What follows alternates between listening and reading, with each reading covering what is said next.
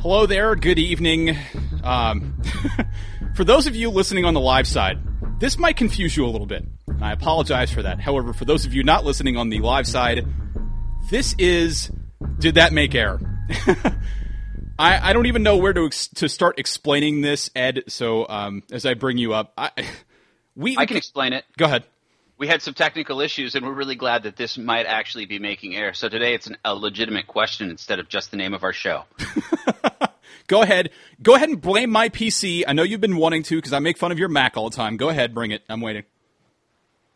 Uh, actually, I really wasn't wanting to do that because I, I appreciate the fact that you handle so much of the technical side of this program. Yeah. Uh, I, I had someone asking me the other day, like, so I know you, you told me you do a couple podcasts. What services do you use? Oh, uh, well, let me send a couple emails about that. I'll find wow, out. do you have a staff? Uh, no, not at all. That's not ex- at all what's happening. Yeah, that's that's the thing. We have we have a uh, behind the scenes staff that those of you who are uh, familiar with the program don't know. We have an executive producer and we have uh, lawyers on retainer. And wait a minute, we have none of that. Our internship program is fantastic. Yes, you can come be an intern for the Did That Make Air program for the exact amount of pay we're making. Right. Well, college. hey, I remember when I was an intern, I was told several times, it's not the college credit that you're really getting paid in; it's experience. It's life skills. That was it was so hard to hear with a straight face. Like, no, it's really more the credit that got me here. Although it's a pretty good opportunity, so Yeah, for really uh, would like to be able to knock out that diploma. for those of you who graduated from prestigious communication schools or are about to like you know Syracuse and Northwestern and places like that, feel free to hit us up. Uh, you know, if you want to intern for alums of Middle Tennessee and San Diego State, we we would love to have you. Believe it. Do you enjoy watching your school play football on Tuesdays and Thursdays at least once a year? Please apply. If you enjoy watching your school get punched in the crotch by BYU, come see us. Uh, I, I don't think anyone really enjoys that. Yeah. Um, for those of you who want to contact the program, you can do so a couple of ways. You can check us out on Twitter at Did That Make Air. We post our podcast links there after the show's finished and after I'm finished swearing at the various uh, pieces of equipment we have available for the program. Also, DTMA podcast at gmail.com, DTMA podcast at gmail.com. I, for one reason or another, I chose that email address instead of something easier, but uh, whatever. It makes people think. That's difficult.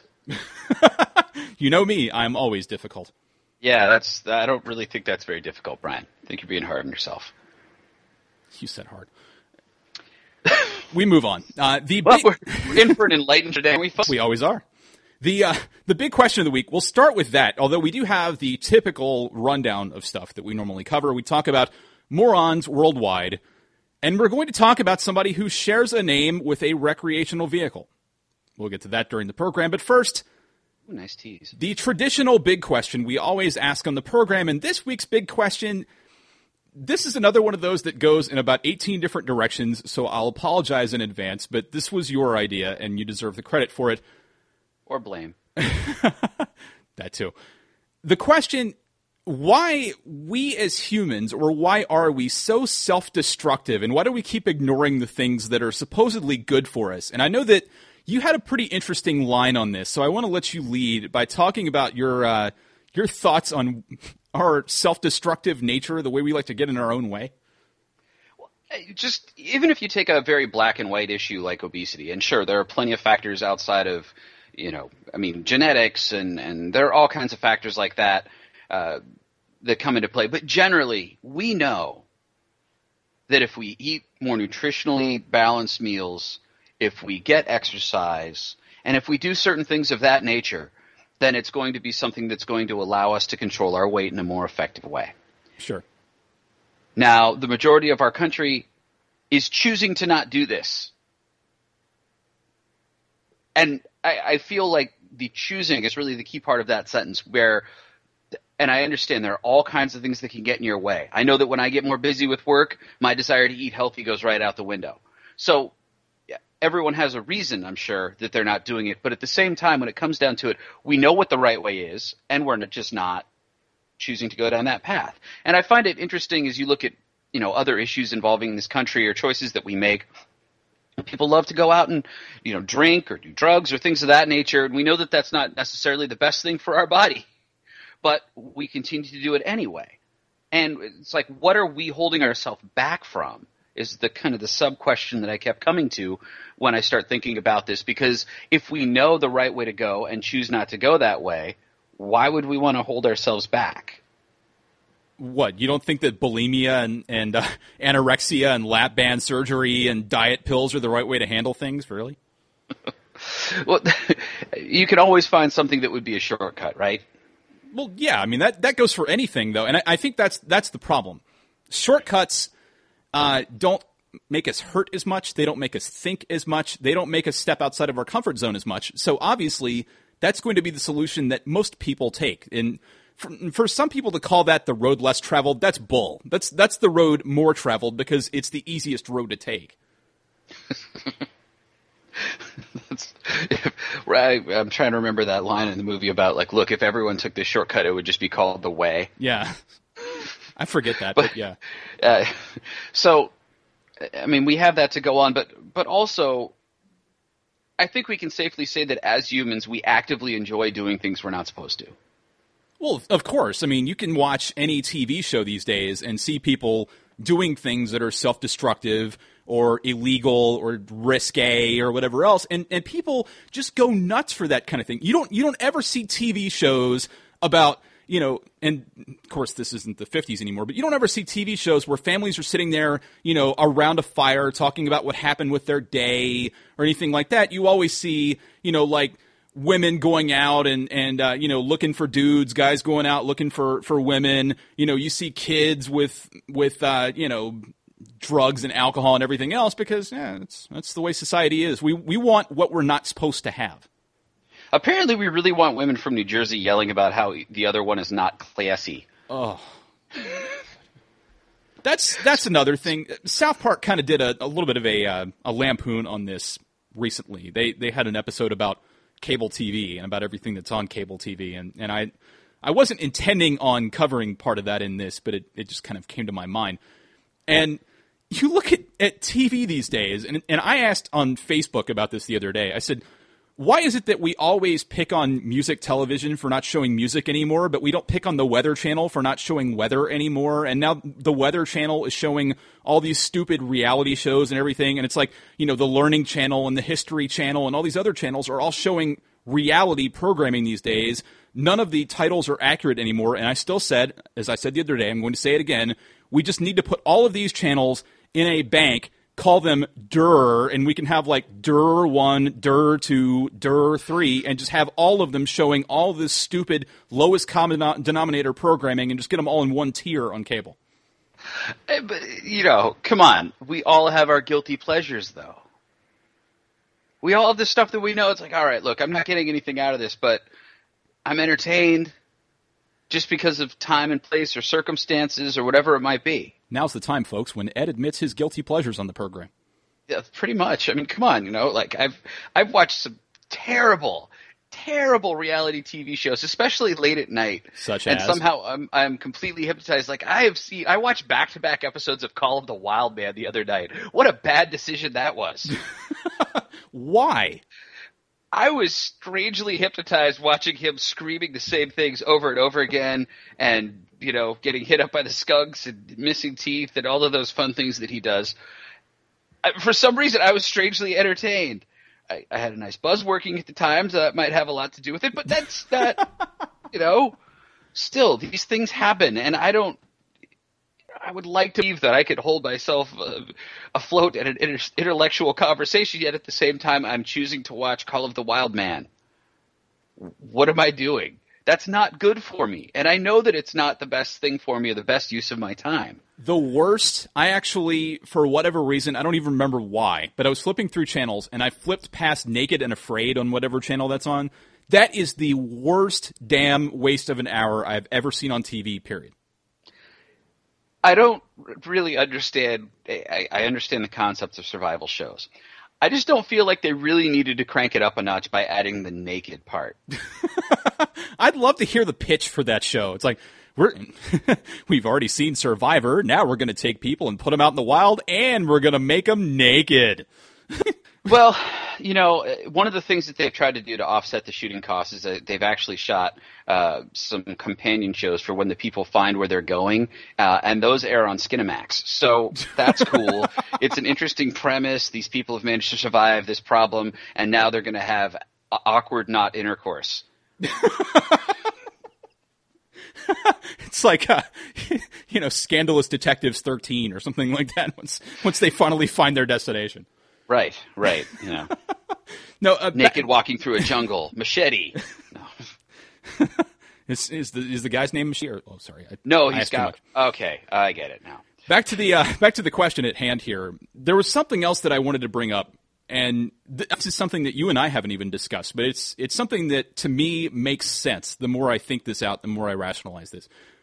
We love to give advice as humans for a couple of reasons. First of all, for whatever reason, the stupid narcissistic idea that whatever advice we give is going to be our legacy. Like if we tell somebody to purchase the red car instead of the black car, when they go to trade that car in in 20 years, they're going to look back and go, you know, wow, I got 20 years out of that car. Yeah, they're going to be like, I remember when Ed told me that I should buy the red car instead of the black car. Man, what a good friend Ed is. You know, it's stuff like that. That's that's part of the problem, or narcissist part of it. But the other thing is, we often give advice on things we refuse to do ourselves and wish we would do. Like, you know, with me, I tell people all the time, well, you need to get more sleep.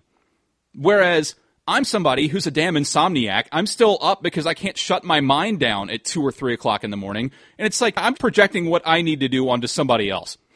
That's uh, that's brilliantly played. Sure, but you see, I mean, and you see that all the time, in any number of ways. Not just someone talking about something as simple as getting more sleep. It could be something like I'm not comfortable with my life decisions of, you know, being a, a surfer guy and not having a job, so I'm going to yell at my girlfriend about the job she has. You know, it could be something as you know like that where it's it's a little bit more serious than you choosing to or not it's not necessarily a choice because you you I mean I know what you're talking about man it's 11, we have a 3 hour time difference between us and it'll be 11 o'clock at night and I'm like what are you doing up just you know can't really can't really shut it down right now. Yeah, that's that's my problem. I'll freely admit that. And see, that's the thing too. I've gotten a lot of advice from people who are scared to do the same things themselves, and I, will stop them at times. And I'll just be like, "Are you listening to what you're saying right now?" Well, yeah. Well, what you're telling me is what you need to do. Well, I, I don't guess I really thought about that. And so basically, you are speaking you know, you're you're speaking the truth without even being conscious of doing so. I'll, I'll, freely admit I'm guilty of that. Like I say, I'm the worst as far as when it tells you know when I tell people to get more sleep because I need to do that myself. There are people who will tell people, "Yeah, you just need to stop smoking and you'll feel a lot better." Meanwhile, they smoke three packs a day. You, you know how it works, and I think that's part of the problem when we give advice to people and when we're trying to help people get over their own habits. We start projecting our own habits onto them, thinking, well, you know, if you stop doing this, you'll feel better, and we're not willing to walk the walk, as it were. Right, and we find comfort in routine as people. Of course, we of really course. do. Really find comfort in that routine, even if it's a bad routine. We find comfort in the fact that we're doing something that's familiar to us. And let's just take smoking for instance. There are all kinds of uh, addictions, you know, not just to the nicotine, but then there's the oral fixation that comes with it, and all of the other side effects, and the other habits that you need to break when you're trying to quit smoking. It's not just one thing. And it's really going to be hard to overcome that. But it's really easy to look at Steve and say, Steve, got to cut back on the cigarettes. You really do. It's bad for you. Well, I know it's too, but I, you know, I'm gonna, it's my New Year's resolution, so I'm, gonna, you know, I got another few months, and then I'm going to quit. But you should quit now. and I know that you've seen that too. People find all kinds of reasons. Well, yeah, I'm telling you this now, but I'm just going to do it somewhere down the line because I have a reason that I'm putting it off. Yeah, now that you bring that up, complete complete cop out. Is there any bigger fraud than New Year's resolutions anymore? I mean, seriously. You know, I I have had some success with New Year's resolutions. Um, when the calendar flipped over this year, I really did tell myself, like, look, you were going to make a commitment to your health. You were going to get yourself in better shape. And for me, it's not even about you know the physical aspect about eh, a lot of people, especially in Southern California, get so caught up in how they look and looking better and, and that aspect of things. It's like, no, I, I actually want to feel better, especially as someone who's had as many surgeries as I have. I'd like to feel less pain. And if there's a way that I can do that, that would be something that would be good. And I would like to drop some weight because it affects my long-term health. And that's more what I'm after. It's not about the cosmetics for me as much. There is some of that. I'd be lying if I said there wasn't. But since the first of this year, I've lost 20 pounds. And I can point to that as say, hey, you know, that was some line of demarcation that I created in my head that became an effective reason to make a change in my life. And I mean, for me, it happened to be something that worked. Now, for the most part, it's just it's just crap. I mean, why couldn't that line of demarcation been three months prior? I don't know. Well, um, the bad thing is, and again, I'm I'm guilty of this. A lot of times, it takes a severe life event for people to take stock in themselves. I mean, you can you can have uh, a job loss or the loss of a family member or whatever else, and all these things that you never realized you needed to do or things that are, you know, slowly taking you down a bad road, you never even think about them until all of a sudden something hits you out of nowhere and you don't have anything left to do but think. And like I say, I'm, I'm guilty of that too. Uh, and that is, I guess in the long term, you're getting to the right place, but you're not really getting off to a very healthy start. And that's, that's another thing where I've seen a lot of people who have you know, spurred on awesome change, but it started from a traumatic event and it shouldn't have had to come to that. And I, think that's another thing where we don't take enough stock and enough inventory in ourselves because we're always trying to project onto other people, whether it's giving advice or, uh, you know, being a good listener or telling people what they need to do that we can't do or whatever else. You know, I think that's part of the problem. We, we don't ever look inward enough, and it's it's going back to the whole phrase that we had before of too many fingers and not enough thumbs. Uh, but you know, it, it shouldn't take a big time life event. It shouldn't take somebody calling you on your BS to want to improve yourself. That should be something that you wake up with every day. And and I still kick myself every day for letting myself get to the point where I lost focus of myself, and I think most people would too. But I think that it's interesting that as people, we have to reach that bottom of sorts. Yeah. You mentioned a traumatic event, be it a poor job situation, being fired, quitting job, whatever it might be. You mentioned losing a family member, or maybe it could be some sort of like a car accident or something of that nature. And those can be the events that can spur change within our lives. Whereas it's tough to just, as you mentioned, take stock of your everyday and think, all right, you know, what did I do today to get better, worse, so on and so forth, you know. And it, it's so easy to get wrapped up in all of the busy work within our lives and, and, and all of that and the, you know, all the text messages and IMs and emails and other BS that we send back and forth that consumes so much of our time now. But the thing that I kind of keep coming back to is we, as we, you know, kick this question around is are we so afraid to look inward because we're scared of success in some way? Do, I mean, do we only want do do people only want like so much success, and that's the easy way that, that you can explain self destruction? That's a valid question because it's like I've said, you don't ever get somewhere, and you've said this too.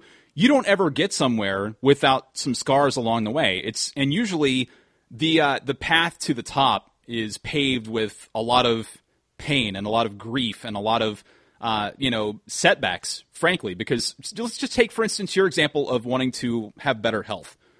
You're not going to have every day be perfect when you're trying to lose weight. I know that. You know that. Uh, you're going to have some setbacks, and how you handle those setbacks really defines your eventual success. If all you do is dwell on, uh, you know, where where your uh, where your setbacks are, you're never going to see the so-called peak and you can't. I think that's the thing. I, I saw in some movie somewhere, I forget where it was, but they were talking about somebody being successful, and uh, it might have. Oh, I know what it was. It was on Scrubs, where uh, somebody was trying to lose weight, and uh, the uh, the person says to Dr. Kelso, "What if it's too hard?" and I think that's the whole thing. People are afraid of things being too hard and having to put in the work. So they'd rather just take a shortcut or they'd rather project onto other people or they'd rather just put it off because they'll eventually get there. Meanwhile, you know, you may end up with any number of health problems because you weren't willing to take the steps that you needed to take to get to where you needed to be. I mean, it, it's so strange hearing hearing this, you know, consider this question where it almost sounds like the key to success these days is staying out of your own way. That's very true. It really is because all all the biggest roadblocks in our lives, all of the biggest obstacles that we have are self-inflicted. We put them all up. We we don't uh, bump into other people's problems in most cases. There are some people who will try to get, you know get in our way for whatever we're trying to do. Like if if you're trying to quit smoking, they'll take you out to a club or something like that. Or if you're trying to quit drinking, they'll take you to dinner and try to buy you a beer or whatever else. And, and you know that's that's going to happen. But really, the biggest roadblocks we have are our own, and we're not willing to face those or overcome them in a lot of cases. Even just simple things like anxiety. Uh, I mean, it's amazing how much people get hung up on, you know, do I look cool as I'm doing this? Am I? Uh, oh, are people noticing me at the party or things like that? No, no one is noticing you at the party. I'm sorry to spoil that, but no one's the stuff that we get so caught up in. Oh, that was so embarrassing because I, you know, I spilled I, like I spilled some of my drink out outside. What? No, no one cares. Like it's no harm, no foul. You spilled it on grass. Like who cares, man? You know. Yet I guarantee you that would be the kind of thing that people, someone could take and hold on to and let fester, and all of a sudden it becomes a real you know this this very real piece of anxiety for them where they're just thinking like oh god these people think I was a moron because I spilled my drink and it's it's these inconsequential things completely trip us up.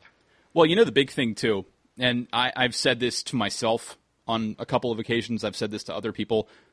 Life doesn't work with a copy and paste feature. We can't go back and take you know the time when we were cool or the time we looked the best or the time we we knew everything or whatever else and just take it and drop it into another conversation. It doesn't work that way. So you have to make the best of what you have. And it's funny that you bring up the whole anxiety thing because we are far more concerned about what other people think about us than what we think of ourselves. And if we think the right things about ourselves the rest of it all falls into place one way or the other. And I, I think that's where we get so twisted and our, our priorities are so screwed is we spend so much time trying to please other people that we forget about pleasing ourselves or just unwilling to please ourselves. And, and that's a great point that you made, I thought.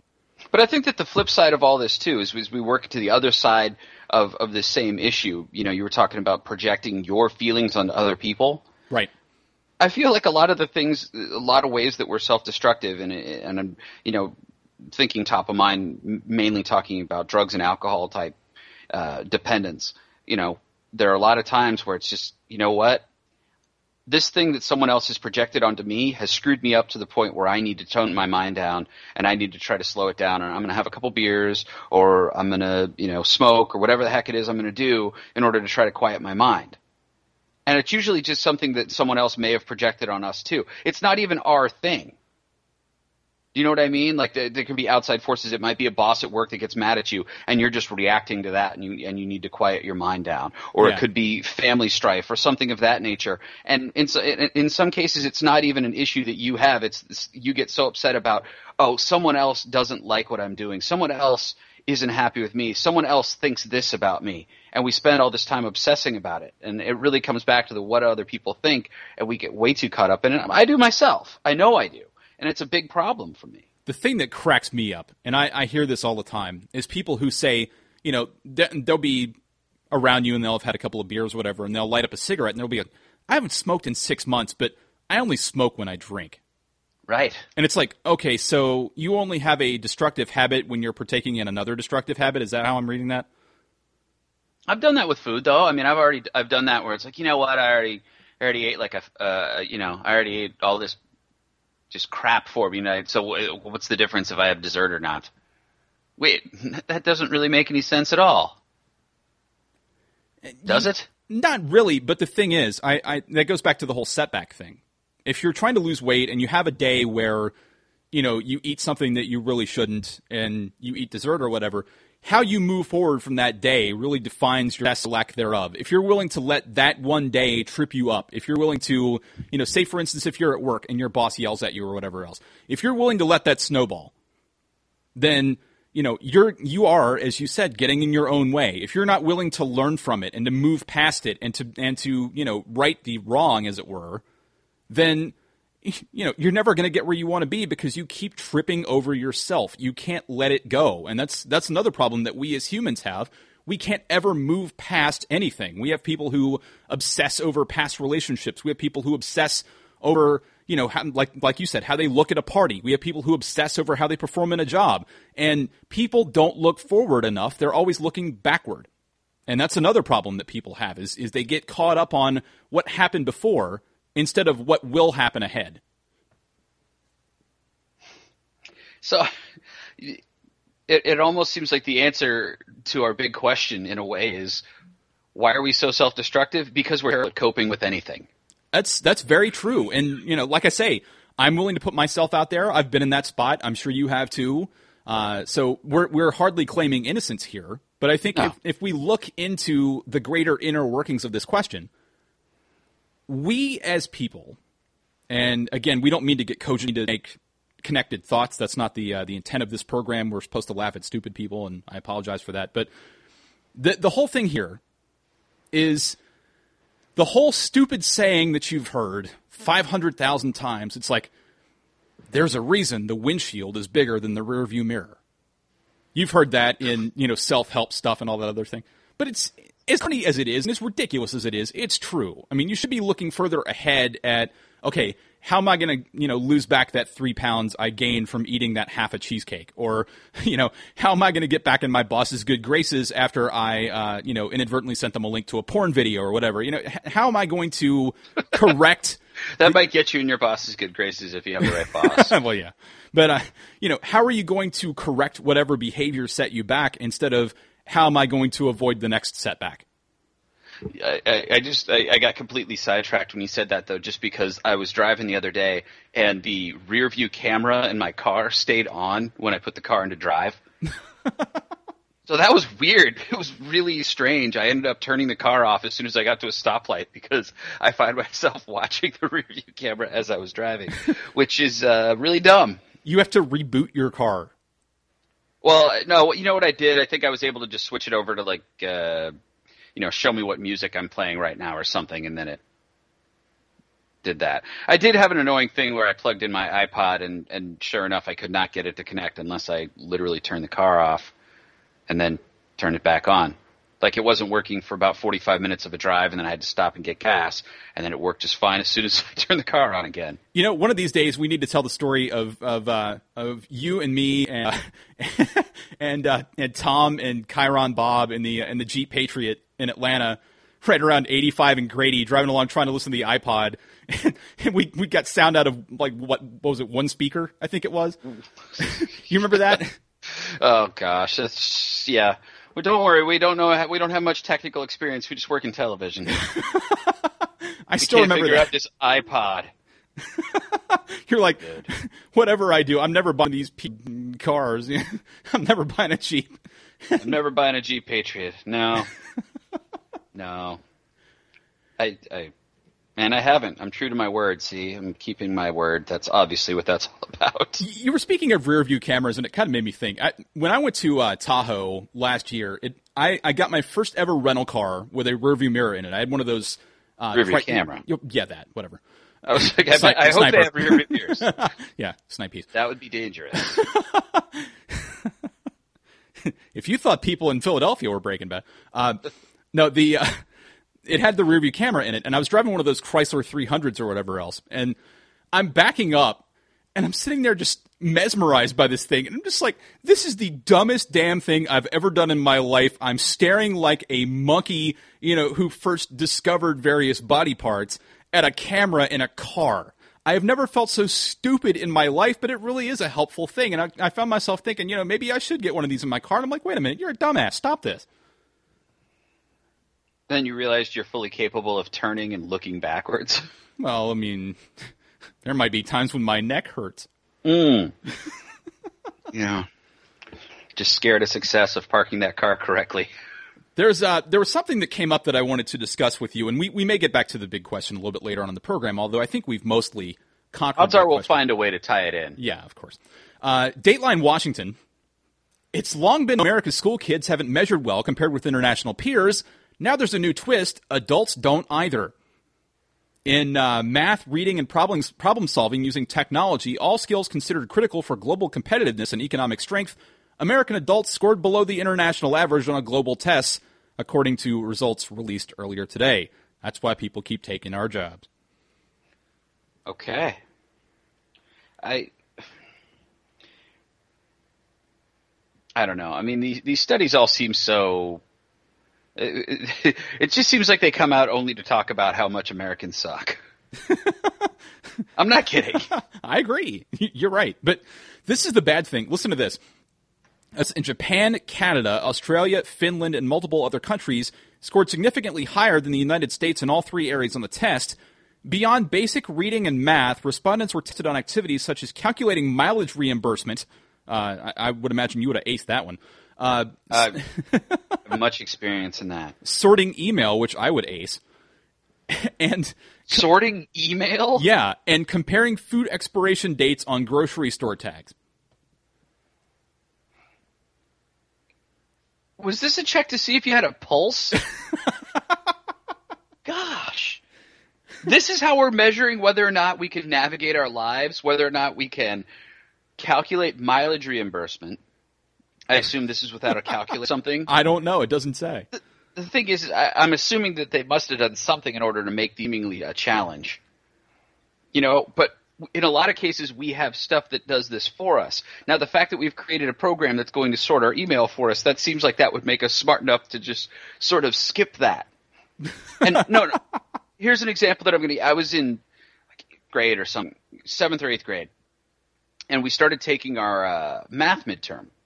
And I remember our teacher, Mr. Kennedy, handed us out the exams, and we're going through it for about 20 minutes. And I'm looking at, and I'm going, man, I don't remember covering any of this stuff this year. I remember covering it last year, but I don't remember covering it this year. Gosh, I just lowest common denominator stuff. This we, is this like a cumulative math history lifetime achievement test or something? so I'm just I'm scuffling my way through it, and it's all slowly sort of coming back to me. And then after, you know, like I said, 15, 20 minutes, someone goes up and asks Mr. Kennedy a question. And right away he jumps up and announces that he handed out the tests for the sixth graders to us. and everyone in the class was turning to each other going, I didn't remember how to find that stuff anymore. and, uh, you know, so I mean, when I say that, hey, if we've managed to figure out the program that's going to do these menial tasks for us, then we've managed to forget them. We really do. Yeah, just uh, don't ever do what I did. Don't take the SAT with absolutely no prep. Uh, I did that when I was in high school, and I got, I think it was like a 1220 in the SAT or something like that with no, and that they give you like three times to take it over. I said, nope, you know what? I'm good. I'm, I'm out. If I can get a 1220 on it with no prep, I'm not even chancing it again. And so I just kind of let it be. But there are all these people who go to like, you know, or in at the time that I was going through this, went to all these SAT prep classes and they dealt with like Kaplan and all these other outside people. And I'm just like, you know what? If if I don't know it, I'm not going to hundred dollars to these people. So I'm just going to go out and go in there and do what I can do. And if I do well, I don't do well. But I went in there, took the test one time, like, yeah, I'm I'm good. Is this the time we mentioned to people that this was when the SAT was out of 1600? Uh, yeah, probably. So it wasn't that Ryan was a borderline illiterate that this test proved. yeah, he got half. I got a so three you, on the Wonderlic test. Yeah, you get your name right and a simple math problem or something like that. That reminds me. Do you ever uh, take those Wonderlic tests online, the sample ones? No. I did that once and got like a 37 out of 50, and I felt like a complete, you know, idiot after I took it because it's going to be easy to log on to some list and find out who got a better score than you on that test and feel shame. Not that I can even think of someone who'd be embarrassing to, to have a worse score than off the top of my head, but you know that you'd be able to find a way, like some guy that washed out in the league or something like that. Oh, he couldn't figure out how to throw the ball to Herman Moore, so, or something like that. I don't know why Herman Moore came into my head. I think it was because I was contemplating what a great guy he would have been in the PPR league. He's a native Virginian, that's why. Oh, okay. Well, GW Danville High School represent. Yeah. Anyway, I've uh, I digress. I shouldn't be proud of Danville. It's anyway. We're talking about why Americans can't succeed in things. We're just like, yeah, Virginia, Danville. what were we talking about? Researchers tested about 166,000 people ages 16 to 65 in over 20 countries and subnational regions, whatever those are. Uh, the test was developed and released by the Organization for Economic Cooperation and Development, which is made up of mostly industrialized member countries. The Education Department Center for Education Statistics participated. The findings were equally grim for many European countries. Italy and Spain, among the hardest hit by the crisis, ranked at bottom across generations. They can make a damn good pizza, though. Unemployment is well over 25% in Spain and over 12% in Italy, so parts of North Carolina, the same unemployment rate. Uh, Spain has drastically cut education spending, drawing student street protests. I still keep coming back to the same theory that I just had about this.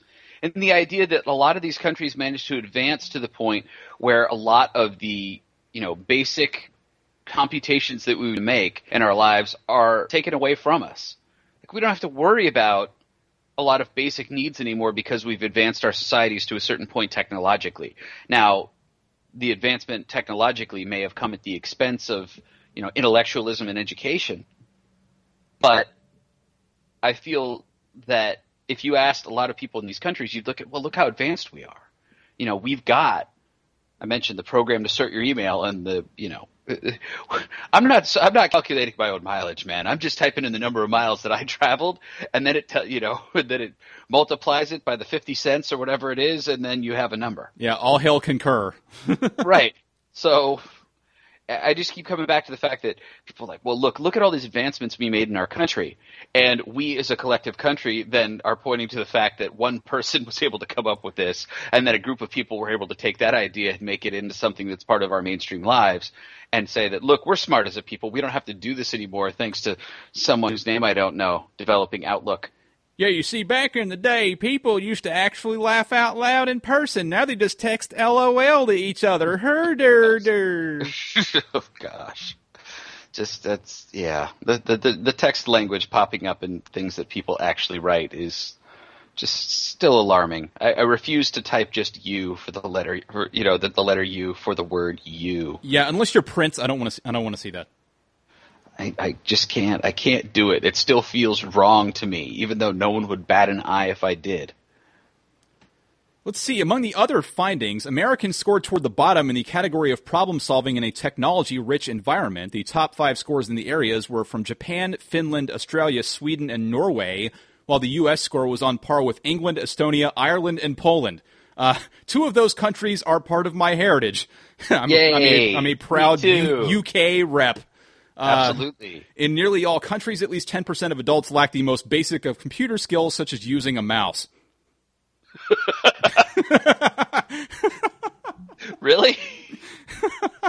I keep waving this thing and it don't do nothing. I'm waving it in the air. Why don't it move my cursor? in uh, Japanese and Dutch adults who were ages 25 to 34 and only completed high school easily outperformed Italian university graduates of the same age. That's another thing too, particularly in our field in communications. Have you noticed that a degree is becoming so rapidly useless anymore? I mean, it's like, yeah, I have a degree, but I, I learned how to do video production back, you know, on an old two bay deck. You know, seriously, it's it doesn't really help you anymore. Uh, well, I just all I feel it may open the initial door. Yeah. To maybe get you that first job or that first internship. That's all that we're really doing now, except it's you know a process that's taking us several years to complete. So that makes a lot of sense. But no, I mean I I can think of plenty of people in the television industry where I mean this is not an industry where a, a degree is required at all. I mean you have plenty of people that went to you mentioned the prestigious communication school, Northwestern and Syracuse as examples, and sure, that's done good. At the same time, I've worked with very talented people who didn't go to college. Yeah. They got into the industry early. Their classes were going to work every day. Their classes were watching as, hey, you know what? I went and fetched this guy coffee. And then as I was watching over his shoulder after I brought him his coffee, I learned this thing about producing or whatever it might be. Or they thought, hey, you're really good at getting coffee. Maybe you'd be really good at logging tape. and then it went from there. And uh, you laugh, but that, that You're would- right. that, that would not be not describing my career path. It's it's like a Double negative. it's like here's here's your coffee, Mister Whomever, and uh, tonight the Dodgers are going to take on the Padres. Ah, son of a take eight. You know? the thing is, the thing is though, is is I will never forget that when I started uh, my internship for Channel Four, you know, I was working in the booth with Matt Vasgersian and Mark Grant, and both of those guys, you know, were always so nice about asking for everything, and but one of the important things for me every day was at the start of the game to get that coffee. And they would send me downstairs to like the gourmet coffee cart thing, and the order was always as follows. Matt wanted black coffee with literally one drop of cream. I remember I put a small splash in once, and he was like, "Hey, you know, I'm not saying that you need to go get me another one or anything, but literally, like, just one drop. This is too much. Just for future. I'm not upset or anything." Oh, all right, good to know. And one raw sugar, and then Mud wanted a latte no foam with one raw sugar, and I will remember that coffee order pretty much forever because for a while that was really the most important thing I did at that internship every day was make sure I didn't screw up their coffee. V's going to call you and leave you a hateful voicemail now. You know that. That's entirely possible, and that's fine because I have no doubt it'll be hilarious. Um, and that's what's important. But the thing is, is look, it all had to start from something. That was the thing that showed them that I was halfway competent. That I wouldn't screw up a coffee order for a couple weeks. See- then they became a lot more willing to listen. Hey, I did some research on something. You want to take a look at it? Oh yeah, okay. I remember one of the first radio interviews that I went on. This was, you know, back when dinosaurs roamed the earth. But I, I went in there and sat down and talked to the guy and told him about, you know, my experience and, and all that. And uh, the guy goes, just give me a cold read on a weather forecast. I'm just like, uh, okay. and I gave him a weather forecast, and he seemed impressed, and he's taking me around the station and everything. And, and he's just like, so in this job, you're going to operate the board, and at the top of each hour, you'll give the weather and whatever news comes across the wire. Other than that, you do not open the microphone under any circumstances, even if it's a nuclear attack. And he paused for a minute and he's like, okay, maybe if they're nuclear attack. and I'm just like, this is the, the glamorous job that I wanted to get into. It's like, I'm going to be sitting in a, in, you know, in a basically a cubicle in a strip mall, pulling down stuff off, off of the, uh, you know, the, the satellite feed and occasionally reading news updates at 2 a.m. So glad I chose this career path. I really wish that you'd responded when he said, "Give me a cold read on the weather forecast." By saying, "Looks like snow, Bob." yeah, that one's for Jerry. That's the Jerry's joke of the show. Uh, but um, high today of 12 outside, low tonight of 3. Well, hey, that was that was big news in the Diego this this uh, morning as changing weather patterns may result in snow in some of the mountains outside of San Diego in the next couple days. Okay, that's kind of like you know down here. I'm I'm just into South Carolina, and I see all these weather reports for like the North Carolina and Virginia mountains, and I'm just like, why do I care? I'm you know at least three hours from these places. What does it matter? I, but still, it's just major freak out. 1949 was the last time we had snowfall this early in San Diego. It's like, wait a second, that it was 75 today here. I, I don't, See what what know what to tell you. what cracked me up is all the all the weather people here. They're they're like, uh, front coming in. Uh, things are going to get a lot cooler. High today of 74. I'm just like, oh damn, how am I ever going to live with 74 degrees? Basically, it's weather that I won't have to change my shirt in the middle of the day from. Great. That's actually good news. And I would like to say, Jerry, I'm sorry that I insulted your sense of humor by not making that last joke sophisticated enough for you. I don't know if you saw that, Brian. Uh, in the chat room, Jerry just said, "Come on now, my humor requires sophistication. I'd like your thoughts on that." Uh, well, there are many things in, in life that are not really worth enjoying that require sophistication. Uh, you know, going to Starbucks requires sophistication. Uh, having wine parties requires sophistication. Uh, listening to Colbie Caillat requires sophistication. I'm not really down with any of those. So, where the hell did Yeah, Colbie that- Caillat come from? Gee. I don't know. It, it's a sad day though when you realize like, hey, hey, I have like a five-part Starbucks order that just rolls off my tongue without any thought anymore. I will say one thing though: their cream cheese brownies are badass. I haven't had one of those. You need to. Um, and nor do I drink coffee. Yet I end up going to Starbucks a fair amount to get green tea, showing that I'm a good, you know, true Californian. Um, I go in my Prius uh, and you know flip out my MacBook while I'm there and proceed to hug that tree uh, while I enter uh, while I, while I sip my venti ice green tea unsweetened water and easy ice. What? Because I'm that much of a terrible person. What in the hell is that? It's basically saying, please just give me the tea. It's you know what That's what it takes there. Okay, so I'm saying that I want the biggest size, which they were, you know, annoying enough to call venti in the first place, right? And then it's a it's an iced tea, iced green tea. Now, what they normally do when you order that is they put like eight pumps of sweetener in it, and they add a bunch of water to dilute to dilute it so it doesn't taste too much like tea. Apparently, so I found all this out and was like, well, what do I have to do to just order it? So I just get the tea. All I really want is a little caffeine kick. I don't like coffee.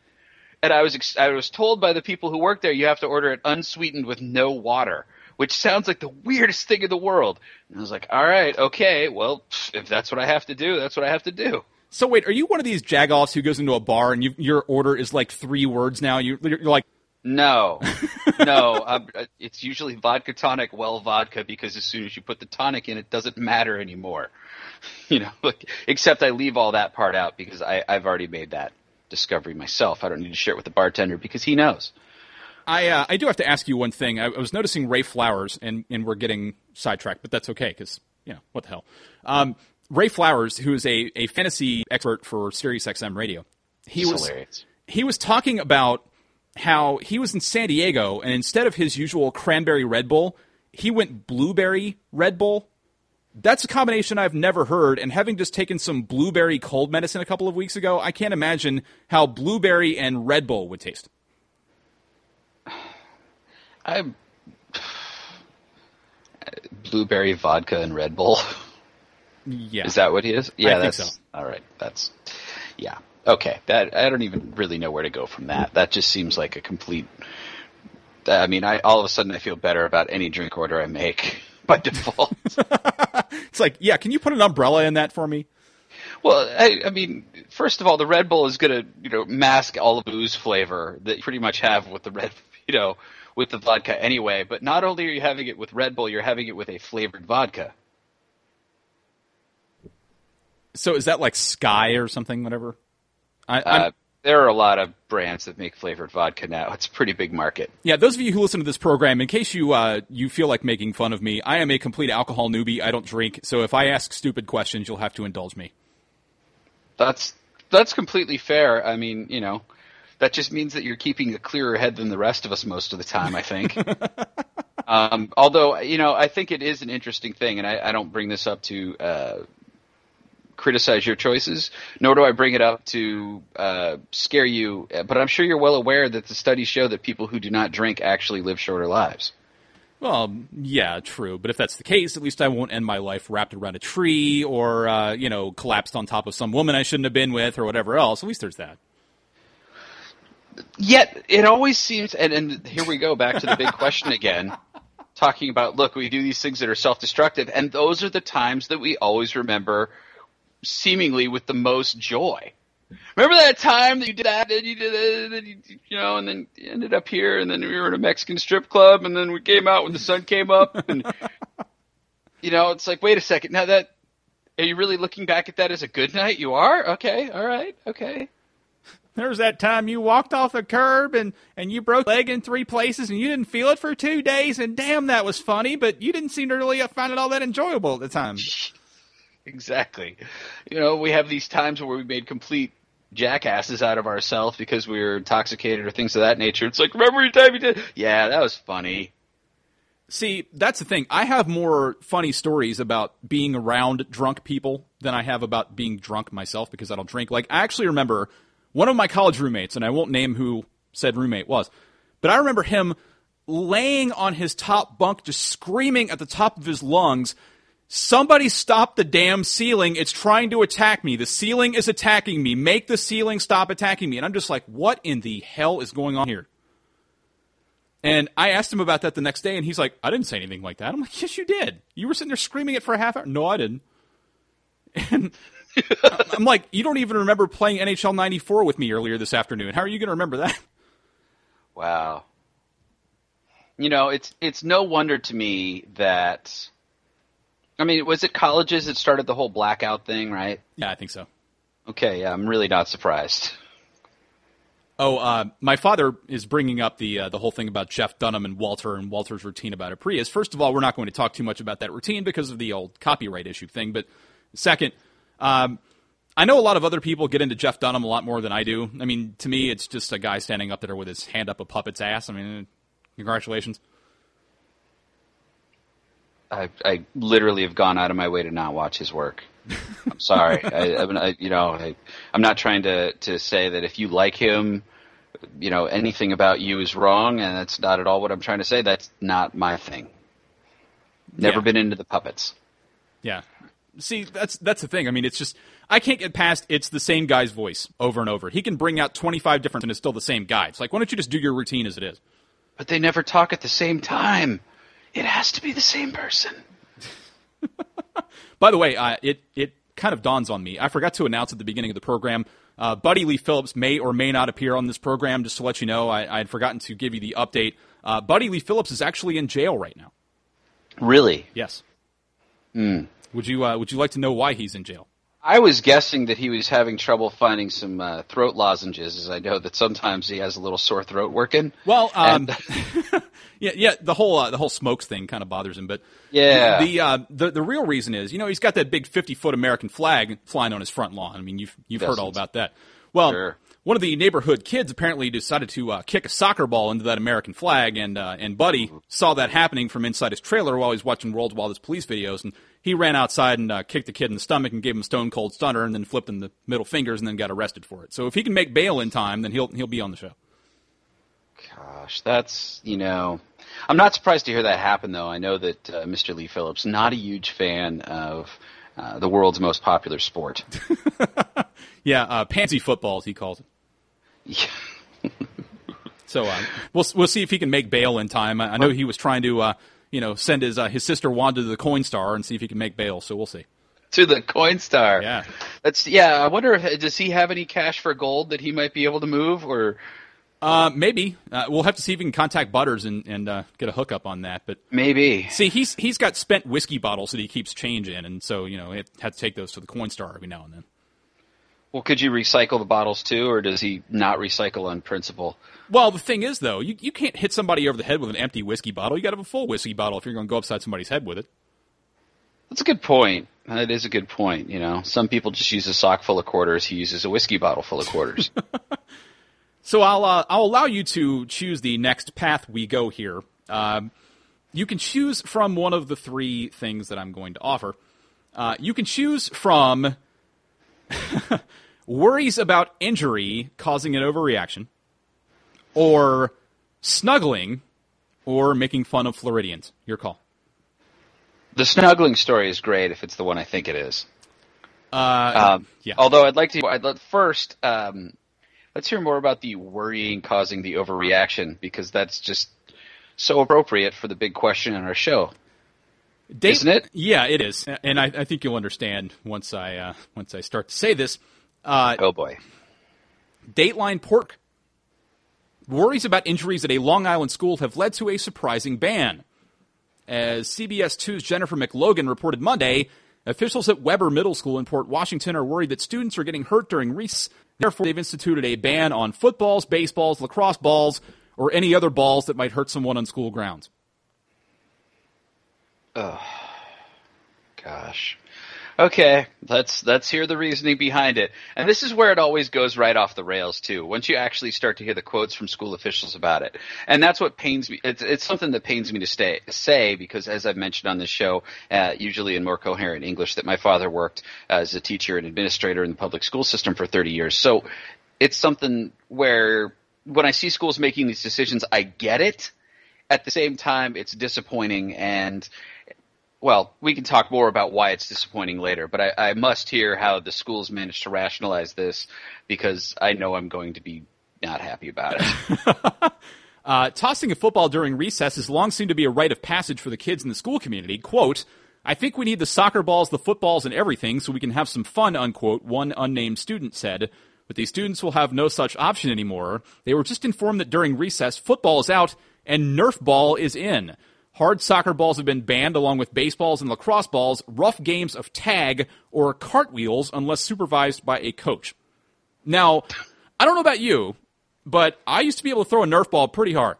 Uh, so I would imagine a Nerf ball really isn't helping you a whole lot if somebody decides that they're going to, you know, make you wear one. Just saying. This is just so.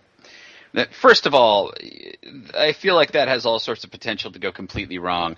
You know, people are going to all of a sudden the wrong types of people driving their ice cream trucks and panel vans will be driving up to supervise kids doing cartwheels, and that's like just the. I feel like you just made a really bad error in judgment there, school districts. Um, look, I understand that a baseball is a hard ball.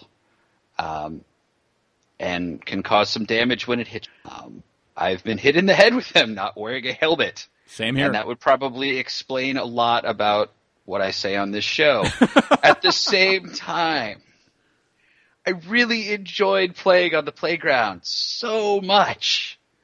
I mean, I remember being in, you know, fourth grade or something and, you know, playing dodgeball and catching a ball thrown by an eighth grader and everyone was like, oh my God, can't believe that happened. And then two throws later, the same you know the same eighth grader accidentally you know absolutely takes my head off with one. So guess what? I still remember the fact that I caught that ball more than the fact that I had a guy hit me in the head with a ball that hurt. I have a question. When I was, I think, four years old, maybe five, I was running around our playground area at my elementary school, and for whatever reason, there was a cemetery on our elementary school grounds. I have no idea why, but I, I think it was something from back in you know the war days. But I'm running around that, and somebody had left a seaboard laying there, uh, bottom up, and it had nails sticking out of it. I tripped on said board, and it punctured my leg, and I had to, had to end up getting eight stitches. So my question is, can I go back in time and retroactively out there so I can maybe get that that uh, scar off my leg at some point? I hope so. I hope that I don't know. I'll have to check in on the statute of limitations on that one. if we can bring some action. See, what I'm getting out of all this, though, and, and you know, just one simple sentence. Gather round, kids. Let me introduce you to your new PE teacher, Grant Balfour. you know what, kids? Uh, F you. keep those kids in line. I'm going to sit here and, you know, just because I'm Australian, I'm going to be drinking Foster's during class, not because they actually want to drink that. No, it's. That was such a weird. That was a such a weird thing to watch unfold yesterday. Hey, and here's the one-two pitch, and it's fouled off. And we're screaming at each other, and the benches have cleared. So Victor Martinez walked slow enough out to the mound that he knew that someone would get in between him and Grant Balfour. so you know they have that Redd's apple ale. Does Grant Balfour drink uh, Red Ass's apple ale? Is is that what he's uh, That's into? entirely possible. I think he drinks Darren Erstad's Dream Lager or something. Like I don't know what exactly that's he's still working on the title i think but still that's you know that might be the guy that might be what his preferred brew of choice is you know i, I just at what point are we going to I remember there have been a few times in my life where I said to where I said to people who were trying to help me, I'm like, look, I really appreciate that you're trying to help me right now. You're going to have to let me make mistakes on my own in order for me to really learn. Yeah, exactly. If you keep holding my hand through this process the entire I won't grow as a person to the point where I don't need you. I will always need you to hold my hand if you always hold my hand. And we return to the big question. You know, I yeah. well that happened that happened with me when I was getting started as a producer and there was another producer I was working with named Jason Bott and he taught me so much and was always so generous with his time and sharing information and ideas and things of that nature. And when I was first starting to do shows on my own he would be there on headset and I found myself at times where he was queuing talent and doing stuff that I was forgetting to do. And I finally said to him I'm like look please do not be offended by this but at the same time you need to let me screw something up here. These shows will not be perfect I know they won't because I'm learning. And guess what? I still haven't had that perfect show yet. and I don't think I ever will. I mean, that's just the nature of live TV. There's always going to be something that you think, you know, I probably could have done this better or that better. But he said to me like, okay, all right, I understand. And it, you know, it took him a second. And then when I talked to him about it later, he's like, no, I get it. You just, you have to, you have to be the one realizing like, hey, this is what happened when I didn't cue talent. They didn't talk. And that's on me. And once that happens on the air, it's a lot more likely to get you to remember to do it the next time than someone picking you up, you know, being that safety net. Yeah, it kind of reminds me of, of uh, doing college radio at one point because you know that was one of the more pivotal parts of my uh, my professional development, as it were. And I remember I'm seeing people switch shifts, and the way the uh, the console was laid out, there were two turntables on the left side of the desk, and the previous talent was trying to walk out from behind the desk and walk around, and they walked past one of the turntables, and their coat caught on the uh, on the turntable arm and dragged it all the way across the record and the talent who was sitting in uh, forgot to turn off the mic, and so uh, dropped an S blast with the uh, with the mic wide open, and uh, you know stuff like that. And and people are just like, why didn't you go cut the microphone off? I'm like, he's not going to learn anything that way. and you know, now I'm the jerk, but still, it's it's a valid point.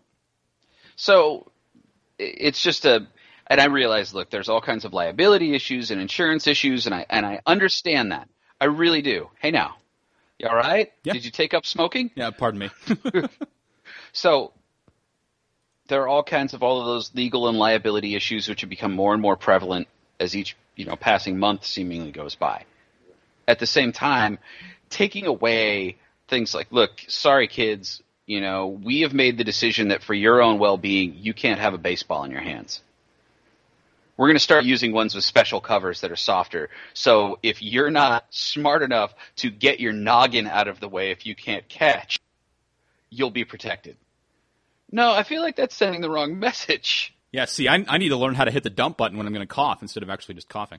Ah, yes, there you go. anyway, uh, what what what did the person say from the school district? I completely went past that. Um, Port Washington School Superintendent Kathleen Maloney said the change in policy is warranted due to a rash of playground injuries. Quote, some of these injuries can unintentionally become very serious, so we want to make sure our children have fun but are also protected, unquote. Experts, oh, the, the old experts, Love experts. Say without helmets and pads, children are more susceptible to getting hurt. So now we're going to go ahead and put bike helmets and elbow pads in everybody as they run around on, on the uh, on the playground playing smear the cue. Wait, so where does the line end up getting drawn? Does the line end up getting drawn about we're so scared to have people hurt that we're just we're putting everyone in the bubble and we're just wheel us around the playground and all we can do is play soft bumper cars. Don't knock anyone down while they're in their bubbles though, kids. You know what I'm saying? Like it, like Well, see, Long Island everyone everyone has disease. We can't we'll have to be in a quarantine environment otherwise we might get sick. Yeah, uh, Long Island Jewish Medical Center emergency room director Dr. Salvatore Pardo said he's been seeing now. One of these things is not like the other. I want you to to identify which one it is. He's been seeing head injuries, bumps, scrapes, and is worried about concussions. I'm sorry, I you know maybe wrong of me to have felt this, but uh, can you just read that last line again? Long Island Jewish Medical Center emergency room director Dr. Salvatore Pardo. What? yeah. Um, okay. Uh, I, I, would have figured it, you know, any number of. not that. Um, several districts from outside Long Island are already contacting Nassau County. Well, there's a problem. Educators. Soon, additional schools may be jumping on the banning balls bandwagon. Doesn't that seem apropos when you think about all of the double meanings? That Heyo. But seriously, makes you want to really? hold your hat. I'm just, I'm, it's an actual statement as a, in, in addition to a pretty decent pun.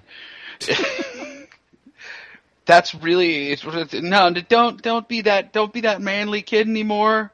You know, no, no, no, no tackle football. No, no anything, no, no feats of physical uh, prowess or strength, things of that. No, we're all going to sit nicely and quietly, and you know, play with a. We're going to roll the ball back and forth. No one gets hurt that way. No, see, sweetheart, you can't get hurt if you watch House Hunters. Oh, House Hunters. Then we could just turn we can turn us all into the thing that would be the dream of women all across the country, someone who can install backsplash. We were talking about that right before the show. I want granite. Where's the hell? Where the hell's my granite? Uh, and a countertops and backsplash. That's apparently all that happens on kitchen shows. From the three I've seen. Yeah. No, this came up because I gather a lot of things. I don't consider myself an especially handy person. I'm not that guy that, you know, had did shop class and was building the you know the the brilliant things that uh, actually may be used outside of class. Uh, and no, I'm not talking about the stoner kids that were making their water pipes or whatever the hell it was. But you know what I'm talking about. Like I'm not that guy. That is not my thing. But if you give me a set of instructions, I'm more than capable of following them once I figure out what you know how they're basically written. You know, it wasn't an IKEA product, so there was at least some English to be read. See, I just at the same time though you still don't know which way is up on this. This looks the exact same, and then maybe you look in the next one and realize, okay, I just put this on upside down. Not that I've turned the page over. Yeah, I still have dime hockey boards from when I was in school and, and making those. I don't know if you ever played dime hockey, but if you didn't, you missed out. Yeah, I did. I did miss out. Love dime hockey. Anyway, I always I always loved the the rod hockey games. You know, with USSR, USA.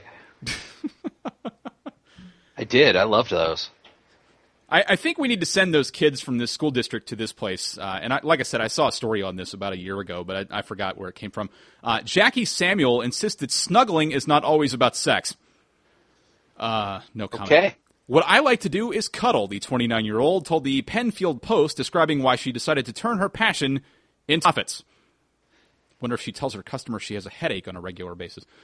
Um, I just feel like that's all all that her quote passion is. What do you really like? I like to be lazy and warm. I'm like a human chalupa.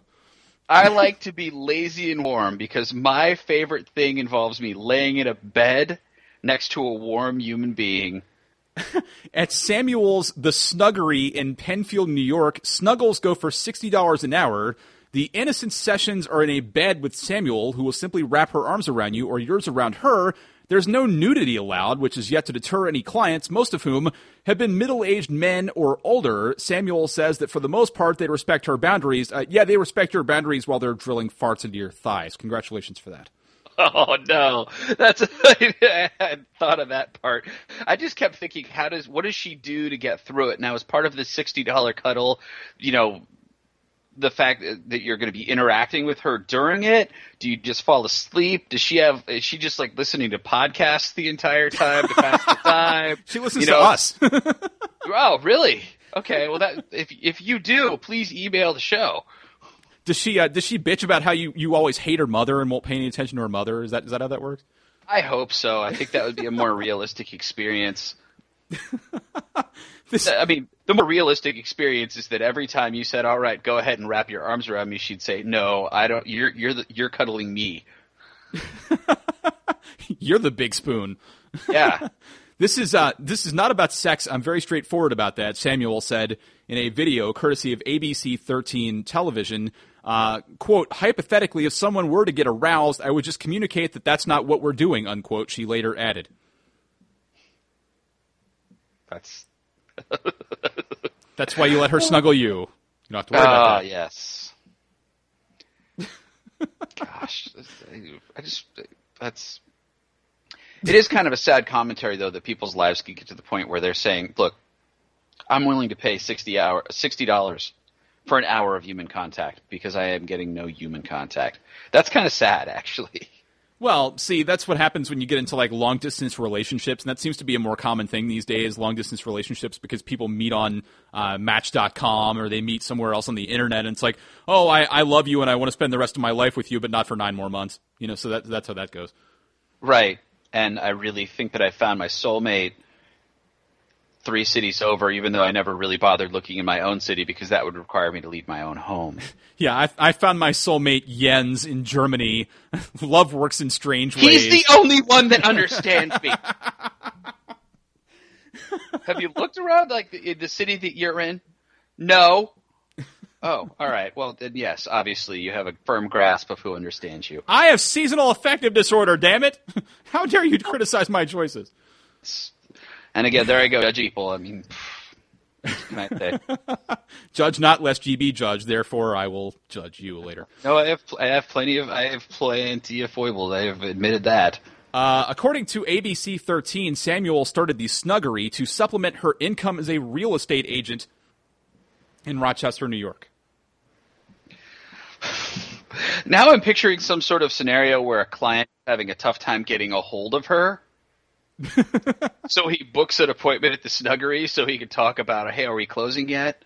Is the paperwork coming through? okay, I'm going to go ahead and uh, you know put my arms around your waist. I want you to tell me what you're looking for in a home. exactly. Look, um, my wife really wanted to know: Are we going to be able to close so we're in time for Thanksgiving this year? Because we like to entertain. Yeah. Okay, great. Well, I'm just going to lay down here, and if you could just sort of maybe stroke my hair a little bit, that'd be great. Thanks. So, uh, Bob, uh, I, I, was wondering, are you looking more like three bedroom, uh, four bedroom, uh, kitchen? Do you want granite and stainless? Bob, you're poking in my back again. Gosh. Bob, such a mm. sixty dollars though. I mean, hey, she's she's got some self confidence, I guess, to be asking for that amount of money, right? Uh, yeah, she says, "quote I thought I need to validate or need to kind of validate my position. You know, I need to have some kind of certification or license that says I'm a qualified cuddler, but I couldn't find anybody else who was doing what I was doing, so I decided to just start." Unquote. You know, okay. Th- there's uh, actually something I wanted to bring up earlier that relates to this. Okay. There's something about the previous story with the kids and playgrounds and all of that nature. You know, I need to be certified. It has been a reoccurring theme in our society as a whole that things have to be official. And just look at the way in kids play today versus the way that kids used to play. You know, and I'm sure that Jerry in the chat room can back us up. And and even our generation to an extent, but it used to just be something where you could go to a baseball diamond or you could go to a basketball court, you know, at a playground and you could just have a game. But now it's, well, you know, I play when I, I have my little league practice on this day and then we have games on Saturdays and that's when I play baseball, and then I have ba- basketball practice on on on Thursdays, and I, I play those games on Sundays, and that's when I play basketball. And we only, you know, kids only play the sport when it's an official outing. You know what I'm talking about? Actually, uh, first before we proceed, back in his day, they used to play with bayonets, powder rifles, and, and muskets. But uh, before, before we proceed with that, You've got a good point because I remember, and you can, you can ask my dad about this. When I was a little kid, I used to be out playing football or whatever else pretty much every day of the week. I mean, I'd be out there with a tennis ball and a wood bat, uh, you know, hitting the ball around, and and we would have like you know guys from different neighborhoods playing and all that stuff. And that's really the only reason I good at baseball. I, I wasn't born with you know the same natural talent that you see out of a lot of these other guys. I got good because I worked my ass off at it, and kids these days, they either have it or they don't. They're not willing to work for it, and the parents don't really feel like making them work. Mm, okay, you know, I, I don't I don't know if I agree with that last part of the statement because in some ways, um, I feel like the parents are making the kids work way too hard just from kids at a young age being put in programs like year-round baseball. Well, yeah, you have helicopter Crap. parents, and that's that's fine. But I'm I'm saying for the most part. helicopter parents. I hadn't heard that before. Yeah, it's uh, okay. parents who who loom oh, over. It. Yeah, I get it. It's good. Um, but I'm just saying that that I think it's it, in a lot of cases it seems like one extreme but the other, or any reason why that that kids look. What's hey, you want to go down to the park uh, and just you know see if there are any other kids down there and start a game? That would be the scariest idea to a lot of parents these days. If kids are saying that, you know, if say you got two kids who are you know, hey, you know, we got two brothers here, and the older brother says to the younger one, let's head down to the, the park and see if anyone else is playing there. A lot of parents are like, okay, well, if I can't go with you, then you're not going. Uh, yeah, pretty much. And so. I have no idea where that started either. I'd love to know the, the genesis of the uh, of the paranoia of the modern parent. Well, uh, I mean, we blame so much on the media on this show, despite being uh, part of it in a way. But sure, I, it still comes back to the same question, and and, and I don't uh, know the answer. I don't. I haven't gone over the percentages of these types of crimes or anything like that and reviewed all the statistics, which, you know, is par for the course on this show. I mean, we're not saying that it's serious philosophy that we're kicking around here, folks. No. But are there really, is there really a higher percentage of things like kidnapping and, you know, Uh, other types of crime involving children, you know, at a playground, say, is there really a higher percentage of that going on, or are we just more aware of it because the media is so much easier to access and it's easier to synthesize huge chunks of information? If it bleeds, it leads. That's the way the media works, and every single newscast in every single city always leads with murders, rapes, kidnappings, stabbings, everything else. And so that's, of course, what most people imagine that is going to happen to their kids when they go outside. It's like, yeah, I can't let my kids go next door because somebody's going to sneak out of a bush, stab them, rape them, run over them with a car, and uh, shoot them in the face. That's that's pretty much right. how it works. Right. So I mean, and that's a that's just something that I mean, I'm as someone who would like to have kids, it's something where I think I would love to be able to give my kids freedom in order to do, you know, what they're going to do, and it would allow them to learn and you know become self sufficient at a younger age. And you would hope that they would be able to do that. And at the same time, it's very easy to get caught up in the idea of I need to be protective of my kids. I need to be able to save them from these bad things that are out there because they're not aware of it, but I am, and I should know better. So where do you, where do you start drawing that line? And that's a tricky one too. Can you imagine your your kids are like you know 17 years old or something like that, and you know getting ready to go on a first date with somebody? It's like, yeah, I'm gonna go ahead and lay down on the back seat of the car so that they can't see me, and then I can listen in on everything that happens and make sure that they don't get in, into any compromising situations, and nobody threatens them and nobody causes them any harm because I'll be right there the entire time. No, I just installed the webcam on the rear view mirror. just LoJack their car. Just put a GPS yeah. in it. oh. Kidding me? Of course it is. Left my iPhone in there. Used the Find My iPhone app. It's like, oh, uh, I noticed you stopped off by, uh, you know, you stopped off by. Uh, let's let, us throw something out there. I noticed. Oh, you, you guys parked at Lovers Lane, eh? Hmm. Well, uh, to to go back to St. Louis to uh, to cite a friend of mine's favorite establishment, I see you uh, went to the Filthy McNasties in St. Louis. Uh, what happened there? Yes, that is an actual place. I just am seeing in the chat room that Jerry is saying that there are many more sex offenders and perverts around today. We do not have those concerns. Now, again, I mean, I, I just I'm just saying, like, is it a higher percentage? You can always look at the raw numbers and say there are going to be more because the population is higher. Well, yeah, but of course, you you also like like we said before, we have a lot more people who watch more deviant things on TV and read more deviant things and access more deviant things on the internet. And so therefore, by, by nature, you are going to have more deviant people because there's more access to deviants. Mm, sure. Okay. I mean, I see your point with that. At the same time, it's all about acting on the negative impulse. True. You know, I mean, I have thoughts every day that I am not proud of. And oh, I, I do. I mean, I think that if we're all honest with ourselves, you could all think about a certain time where you've thought something as simple as, and look, I, I am not. I literally cannot remember the last time I got into some sort of physical altercation with a person. It's been years. I was 12. It's been so long. I mean, you know, I, I've I've had situations where I've squared up to someone even and wanted to do something and then have you know caught kind of caught myself and thought you know you don't want to go down this road and walked away from it. And I'm proud that I'm able to do that because I don't you know violence is not necessarily the answer and all. I I, I do believe that. At the same time you know sooner or later you do have to learn to stand up for yourself. And soon, if you keep standing up for your own kids I mean like when are they going to learn to do it for themselves? So, and that's really what I keep coming back to in this whole argument. The uh, the thoughts you were talking about before that you weren't proud of is that like when you're in the store and there's somebody ahead of you and they're on their cell phone, they're like, "Did you get that presentation? Can you hear me? Did, did you get that?" You just want to swipe their legs right out from under them and, so their face smacks against the supermarket cart. Sure, you know you think that and you're like, "I'm a terrible person. Why am I thinking that? I don't." Really want to harm this person. I just wish they'd shut up and stop their cell phone conversation. Yeah, you're just like, if I could get away with it, I'd, I'd just, I'd walk out of here. I'd, you know, I'd, I'd grab this pen and just stab that son of a. Seriously, stuff like that goes through your head, and you're, you're not proud of it, but Right. it's human nature. Right, right. I, it just you, you you have those moments where you're dreaming about popping off at someone. just dreaming, you know, you see you could be it could be someone at Starbucks or something like that who's you know poring over the menu while they're standing at the register. Everyone else in line knows exactly what they want, and this person's like, "Well, what's in a frappuccino?"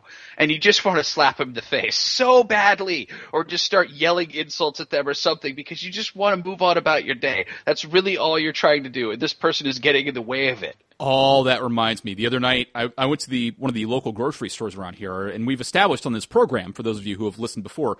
Uh, you and I are both fans of the self checkout. There's there's really no other way to roll, and I would Get in, get out. Don't deal with too many people. Yeah, I went to the self checker, and there's only one open in the store out of the four. And so Oh. I get up there, and there's four teenage kids, and they're up there trying to push buttons on the screen, trying to distract each other and stuff. And you know, one of them shoving another one and all this stuff. And so finally, they decide that they, you know, they've got everything wrong up, and so they start paying for everything, which they had a six dollar purchase, and they're paying for it in nickels. Oh, I thought you. I really was thinking dimes, but I could feel it coming. And the kid, tur- one of the kids turns around to me and goes, in just Hey, bro. the- in the in the most you know fake ass voice, he goes, "Sorry for the inconvenience." I'm like, "Look here, you little bastard! I'll pull your shirt over your head and and hockey fight you right now in the middle of this store. Don't think I won't." And then I'm like, "No, Brian, calm down." but I Is his name. Magnolia fan? yeah, yeah, I think so. that's that's a good call.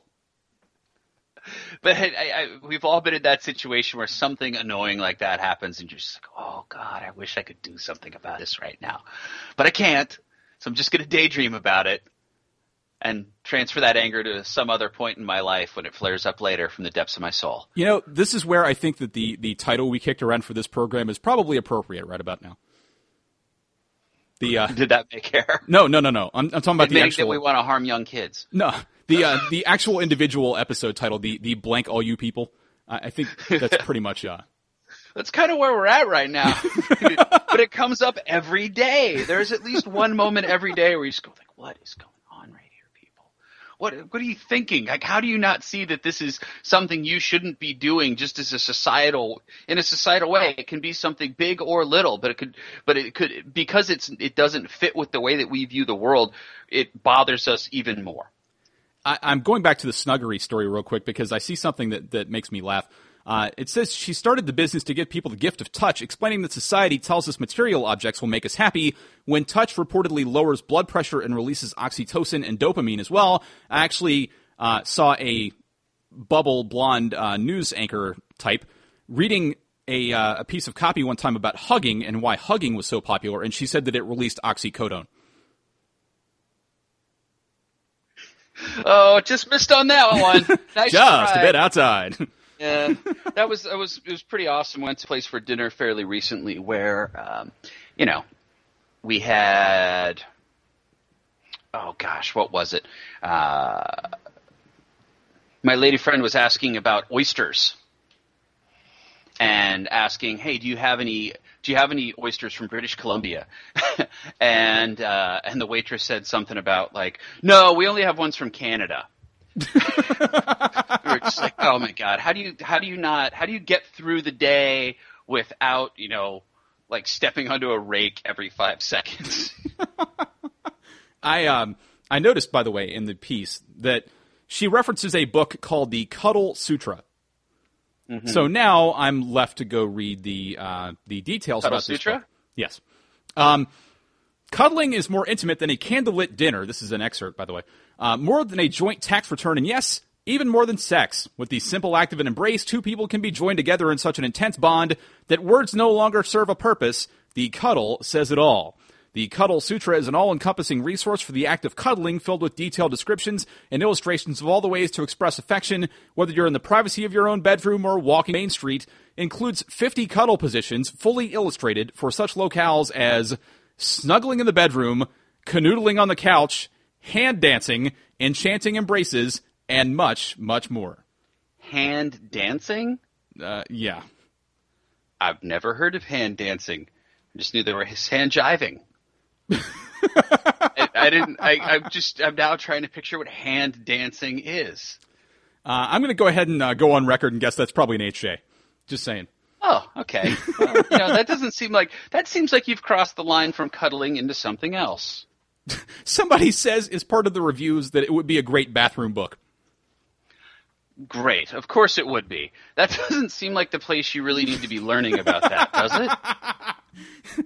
Just saying. Can you imagine that? It's like, you know, your your loved one comes home. It's like, uh, baby, uh, I was uh, I was taking a dump earlier, and I saw this pos- this position that we really need to try later. you what? Did you have to That tell me seems like bad timing. yeah. Bad associations too. Let's see. Um, the the most helpful critical review says, while sex is a great thing, sometimes a person just wants to be held and touched. Cuddle Sutra is a sweet book to give a partner and shows various cuddling positions. It's not deep or thought provoking, but I think it wasn't meant to be. I'm giving it to my girlfriend, and we'll see how the cuddling goes. That from a female reviewer. We'll see how the cuddling goes.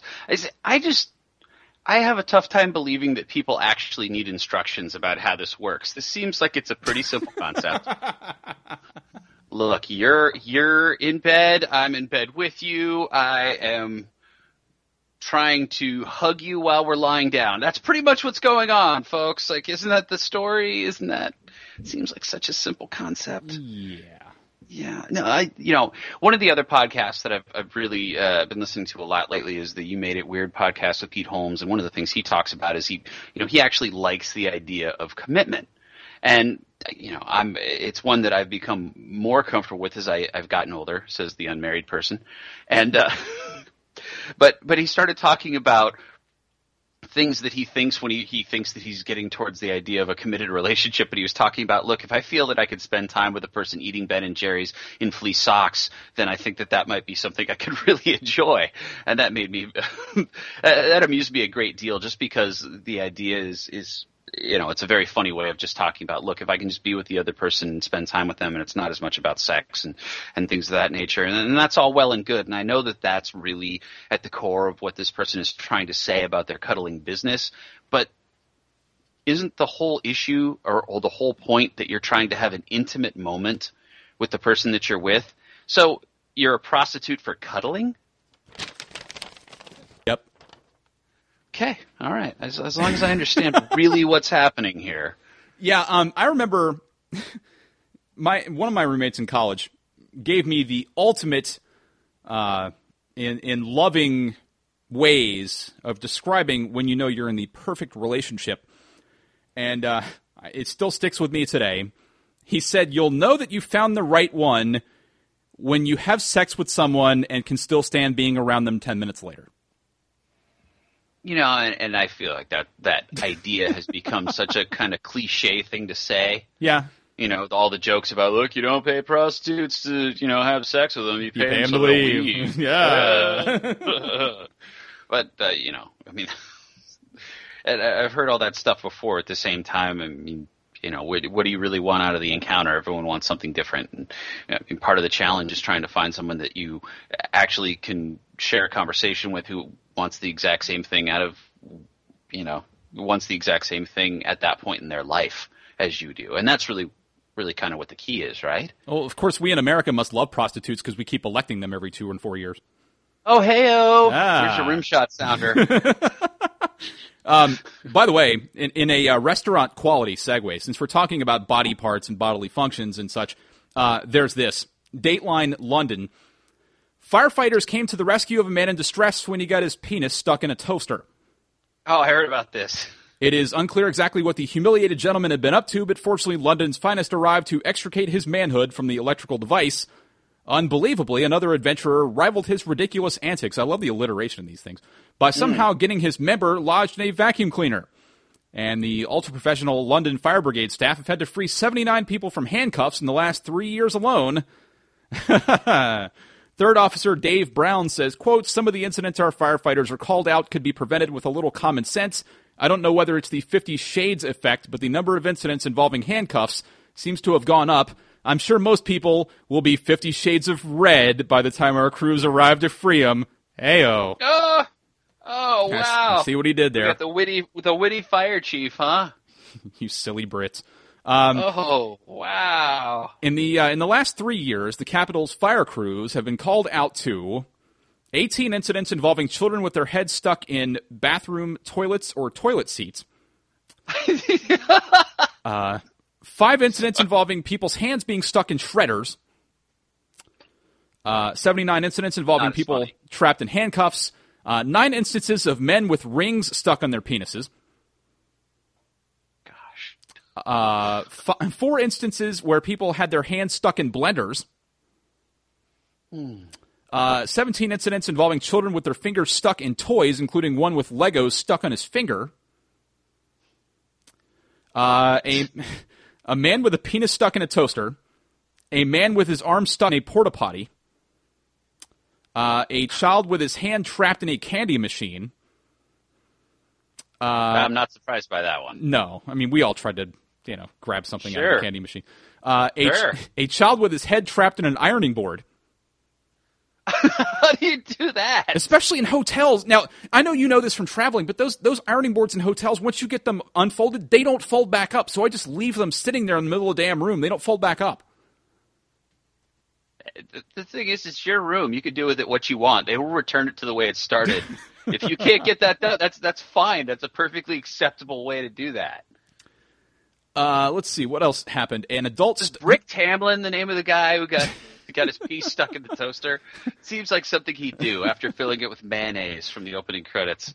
But I just I don't. So many of these things, it's like you you could just not use your hands and just use you could use a how about a long wooden spoon in the blender instead of sticking your hand in the blender. it didn't. No, like- oh okay, it didn't taste like cotton candy like that guy said. Uh, yeah. Uh, an adult stuck in a child's toy car. That sounds hilarious though. A uh, a child with his head stuck in a massage chair. I don't, I'm scared to know how that happened. Uh, a child with his foot stuck in a brass vase. uh, someone with a test tube stuck on their finger. Oh gosh.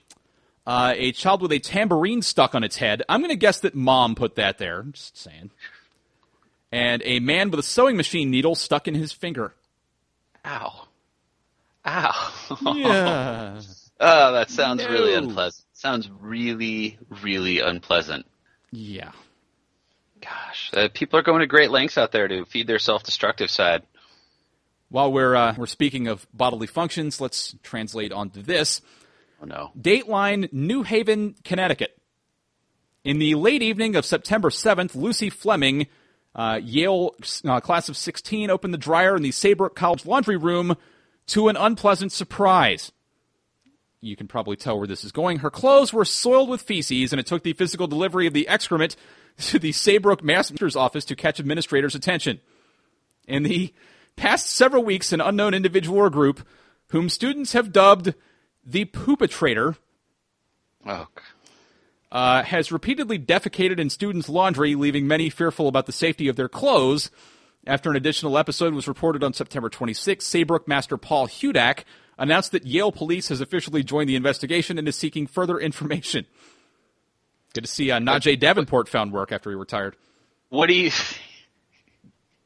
what do you think that the the student that came up with the poopatrator is doing? Still, are they like still walking around taking credit for it? Do you think they're in- introducing themselves at parties? As, yeah, I, you know, I came up with the poopatrator. I'm the Poopatrator guy. I nice just- to meet you. No, I'm not. I'm not the guy. I came up with the name.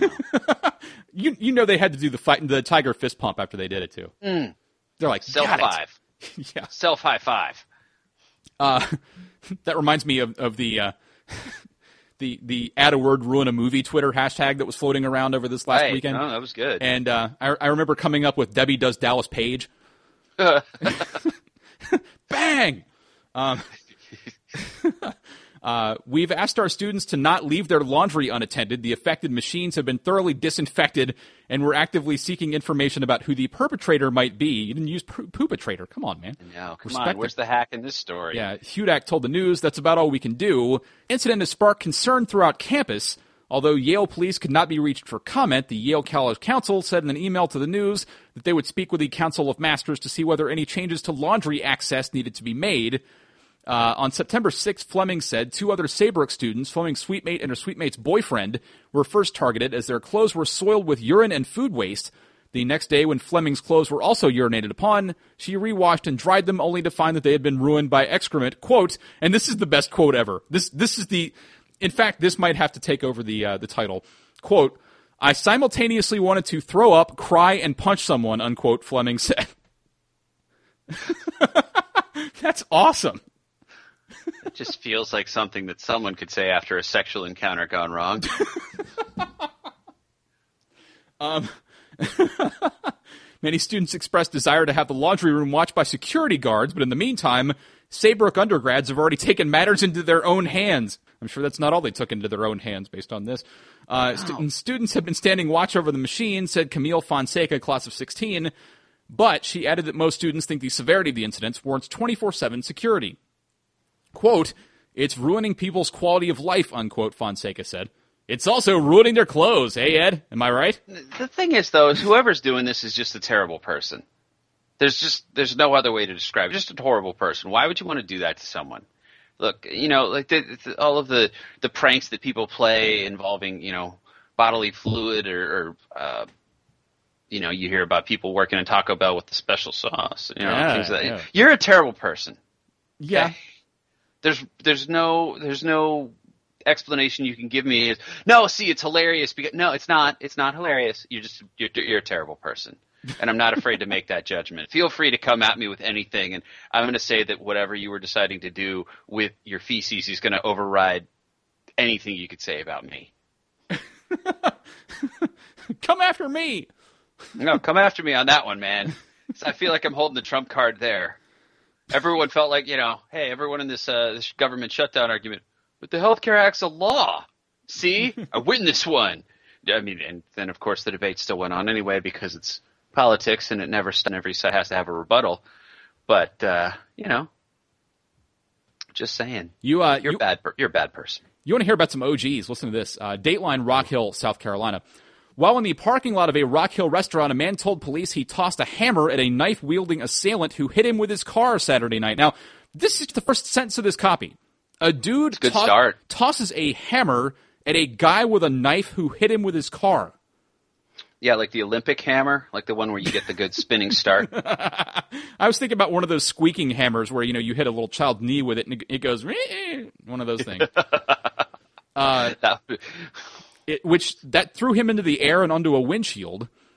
Um, the, the, police were sent to the sandbar on Celanese Road at 10 p.m. after receiving word of an assault, according to a Rock Hill police report. The victim, 40, told police he and another man, 40, had been in an argument. The suspect kicked the passenger door to his 95 Oldsmobile, the report states. The victim armed himself with a hammer, police said, while the suspect pointed a knife at him. this sounds awesome. Why wasn't I around for this? Um, the suspect jumped into his 1989 Ford Crown Vic and sped after the victim, the report states. The victim threw the hammer at the man's windshield.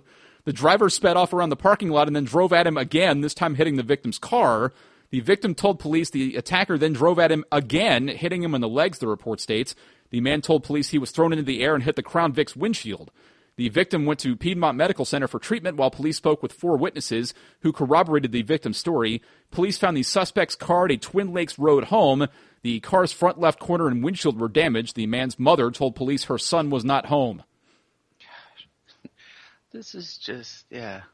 All right. I, strange reactions. I mean, I've gotten bitter about stuff on the road too, but geez, it's kicking it up a notch. I like the comment that came from this story. It says, "Paper covers rock, scissors cut paper, hammer beats knife, car beats man."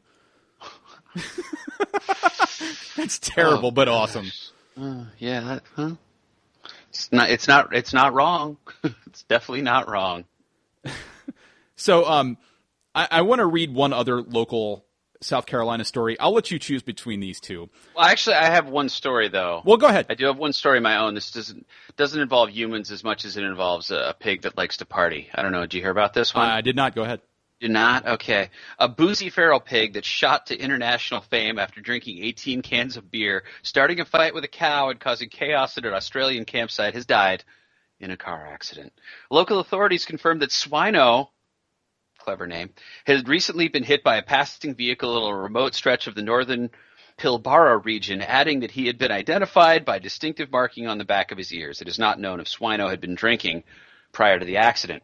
Last month, the Boorish Porker, I mean, come on, like, these, come on, Brian, I, I say it every time, but these stories is unbelievable. The Boorish Porker. Uh, I've I've been around a lot of boorish porkers in my day. Uh, unfortunately, none of them were feral pigs.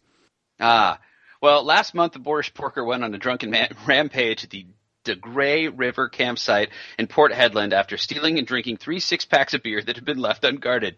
After he drank the alcohol, events took a somewhat predictable turn, with Swino starting a fight with a cow, demolishing nearby tents, rubbish bins in his hunt for a midnight snack, recklessly swimming into the middle of a river before eventually collapsing drunk underneath a log. What do you think of that pig, Brian? Uh, well, if you're gonna go out, that's the way to go out. So so big ups to him. Congratulations, Blaze of for- Glory, I think, is Yeah. probably. But honestly, uh, does this just show that alcohol has the exact same effect on everything that drinks it? Yeah, pretty much. I, I seem to recall we had that story about him getting involved in a fight with a cow. I, I remember reading Sounds very familiar, so I, I wanted to bring this up. But still, if you had, if if a human had 18 beers, do you really think that fighting another human being and then you know digging through a bunch of stuff trying to find some food? eh, So let me, I mean, let's recap here. Got drunk, got into a fight, wanted food. Sounds like a perfectly, you know, understandable night. Sounds like my roommate's ex girlfriend. Yeah, that's. I'm just saying. You know, tons of humans would have the same reaction by drinking that much beer. We're also all about the uh, follow up stories on this program too. Absolutely, callbacks are huge. So the the South Carolina stories, uh, I'm going to let you choose from a man being stabbed with a fork or a man being pistol whipped. Your call. Uh, let's go stab to the fork. Okay. There's there's no death from this. No no Good. need to worry about that. Is, is there any poop involved? No. Um, God. A uh, Rock Hill, South Carolina woman was sent for psychiatric evaluation after police say she stabbed her boyfriend with a kitchen fork. Well, that's just a rookie move right there. Go with the tongs or something. Something. Um, police responding to calls about an assault on Powderhouse Street off Green Street at about 10:45 p.m. found a man with a stab wound on his left arm, according to a Rock Hill police report. The man, 54, told police that his girlfriend, 43, attacked him with a large kitchen fork. I guess that's a little better. During an, during an argument, the report states, the woman told police the couple began arguing, and this is always the case. When another woman called her boyfriend on his cell phone, the report states, she told police her boyfriend punched her in the face and stabbed himself with the fork. Uh, domestic violence. You know what? a I'll get you, laughing matter, but that's just kind of a funny thought. I'll get you, bitch. I'm going to stab myself. I'm going to blame it on you. Sounds like Chief Karlin from Fletch. After I shoot you, I just stick myself in the knife with this arm, or in the arm with this knife. Whatever. Ah, sniper. You know what I mean? Germans, Pearl Harbor, you know all that fun stuff. The uh, the man told police he tried to defend himself after the woman stabbed him. The report states the woman did not have injuries consistent with her story. She was charged with criminal domestic violence. She was taken to jail and has not yet received a bond. Hmm. Yeah, that's. I, I I just feel like that wouldn't work out well when the other people at the jail find out why you're in. You're in for domestic violence. Well, what happened? Uh, I stab stab someone with a fork. Oh. Good luck finding anyone to sit with you in the cafeteria. Oh God! Uh, by the way, it uh, it occurs to me we've not made fun of Floridians yet, so we, we need What? to do that. Oh yeah. boy. For uh, for those of you listening, by the way, this is not normally the length of this program. However, we've decided to make this kind of a supersized. Did That Make Air? Since uh, we had some technical difficulties at the beginning of the program, so uh, please mind our indulgences. A little bit of a late start. So uh, off to Florida. We teased this in the open, so you know me. I'm not one to tease something without revisiting it. A deputy pulled over a driver identified by her license as Heather Dawn Harley Davidson, 49 of St. Augustine, Florida, after reportedly seeing her hogging up the road by swerving from side to side and leaving it on three occasions last Tuesday about 12:30 a.m. An arrest report from the St. John Sheriff, Sheriff's Office, and uh, Ed, it's time to play react to that mug, it's it's coming. Oh boy. I just was really excited that, that she hogged up the road. That's great writing right there. Yeah. Uh, when Harley Davidson got out of her vehicle, deputies said she appeared to have a, a hard time standing. Deputies also noted that her speech was extremely slurred and she couldn't get her license out of her purse. Uh, after fumbling unsuccessfully to find her license, Harley Davidson allegedly got upset and threw her whole bag at the deputy through the window. She also reportedly refused to perform field sobriety exercises. Due to her level of intoxication, she had to be medically cleared at a hospital where she allegedly yelled profanities at the hospital staff. Two deputies were required to escort her to a restroom at the hospital because she could barely walk and almost fell on several attempts to reach a restroom. According to the report, and all of a sudden I'm reminded of the old uh, famous Harley shirt where it says, if you can read this, the bitch fell off. Oh, well played. uh, you know, I, I, had an immediate reaction when I saw the mugshot that you sent along, and that reaction is has everything to do with the look on her face. It's not just the standard, oh gosh, I'm in for a long night, or I'm in deep trouble right now, or anything of that nature. Everything on the look of her face leads me to believe that after this picture was snapped, she started screaming and swearing at the officer that took it going, you like what you see? You seen enough? Oh, why did you take a picture? Your last long, uh, or take another picture, whatever. Yeah, she's uh, she's ready to throw. I mean, you you can tell that just from looking at the uh, at the picture. But she thinks she's hot while she's ready to throw. By the way, I, I'd forgotten to tell you about this, and I'll tell you on air. There's actually now a site that I happened to stumble upon called justmugshots.com where it has those are actually an amazing uh, sting. Um, I mean, that's really all it is. It's, it's complete extortion that those websites are running, and it's really messed up. This actually happened to someone that I know, okay. where they had been arrested. Um, and you know won't get into what for or why or anything of that nature. But what had happened was one of these websites bought their mugshot from you know it's it's public record, so they posted the mugshot and tied it in with the various search engines. So if you typed in their name. Google, something like that, on Google Images, you'd see their mugshot come up and then you'd click on it and find out what their crime was. Now, what they do is then they get in touch with the person somehow and say, well, if you pay us $250, we'll take it down. Oh, that's just wrong. Messed up, isn't it? Wow. So, you know, mugshots that come with a, a, newspaper story, okay, that's one thing. But if we're grabbing them off websites, then, I, I mean, just because of the personal tie that I have to that story, uh, as that happened to a friend of mine, it's like, you know what, I feel really bad for those people on those websites, knowing what happens to them. It's not just their own stupidity sometimes that comes up, you know, biting them. It's like it's like they're being repunished for the thing that they already did. This one, you're gonna have to see the mug on this one too. Isn't that incredible, though? Yeah. I mean, it's it's it's a it, it's a smart way to make money, but at the same time, that's someone that has no scruples whatsoever then again, there are far too many people in this country that have no scruples. Uh, okay, that's true. A uh, naked man accused of yelling and throwing a leather coat, a mailbox, and a gate at a truck got arrested, according to recently released records.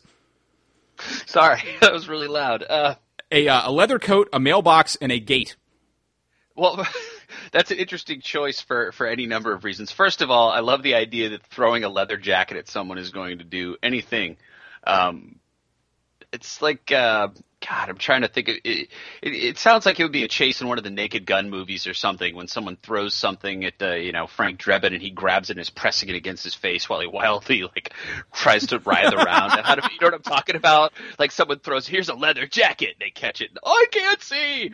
You know, something like that. Uh, the mailbox is hilarious just because that's the complete opposite of what's always happening to mailboxes. Normally, people are driving along and hitting them with baseball bats or things of that nature. Um, but then the gate, that's an interesting choice as well. Uh, was there some sort of destruction going on before this all went down that those were all readily available items? There, uh, there kind of was. Although with the with the mailbox thing, I can kind of picture him throwing it and going special delivery, bitch, and then it, then it hits the thing and he's like, yeah, you know, with the, with the little fist pump afterwards. All of a sudden, he became a call of the wild man. yeah, uh, yeah. the uh, live action. The case began around 7:05 a.m. September 21st as a Martin County Sheriff's deputy went to an address on Southwest Scory Lane in Stuart, quote, in reference to a nude male throwing things and yelling at cars, unquote, a report states. The man identified as the victim said as he and his wife drove past, he saw his 40 year old neighbor, Robert Sell, standing without clothes in the yard. Quote, the victim stated that the suspect was throwing things in his yard, a report states. The suspect then began to throw, th- uh, throw items into the street, unquote. Uh, is accused of, th- of throwing a gate, mailbox, and leather coat at the victim's truck, with the leather coat landing in the truck bed. When the deputy arrived, Sell was in his yard, quote, he was still nude and throwing things, unquote, a report states. There's another good title candidate, nude and throwing things. Um, yeah, they can be on after Naked and Afraid. He, uh, he threw a knife and the neck of a guitar at the police officer. So you broke the guitar first? Uh, apparently. You'd hope. Yeah. Uh, Otherwise, that would be quite a neck of a guitar. Yeah. Here's the uh, here's the mug of said naked dude. Oh no. oh boy. Oh. Looks like David Allan Coe throwing stuff at people. Oh. David Allan Coe. What a call. I was thinking just like, did you try to be and not make it into Sons of Anarchy? Dude, I was driving down the road and Steve Earle started throwing stuff at Me. Yeah, that's true. That's a good call. Steve Earle from The Wire. Oh, that's right. He did. He actually makes music too. no, Steve Earle's great. I, I don't even. He's cool. Um, but yeah, that's uh, that's quite a mug. We um, we talk on this program about bad parenting. Uh, hashtag real parenting, by the way, for those of you who right, like hashtag to. Hashtag real parenting from non-parents. Yeah, for those of you who like to, uh, you know, play along with the program, we, we like to have hashtags like ESPN has and everybody else. So get your uh, real par- hashtag real parenting out because uh, you're going to need it here. Philomena Maria Melton, a 23 year old mom, was charged with child neglect and possession of synthetic marijuana after she allegedly smoked some fake weed and then fell asleep in her van at a Kangaroo Express store, Ocala police report. A uh, concerned employee called uh, police after finding the snoozing mom along with her almost two year old child inside the van with the door open, according to the report. It might be fake pot, but it'll get her real jail time. Uh, heyo. And uh, here's the the mug on this individual. Oh boy.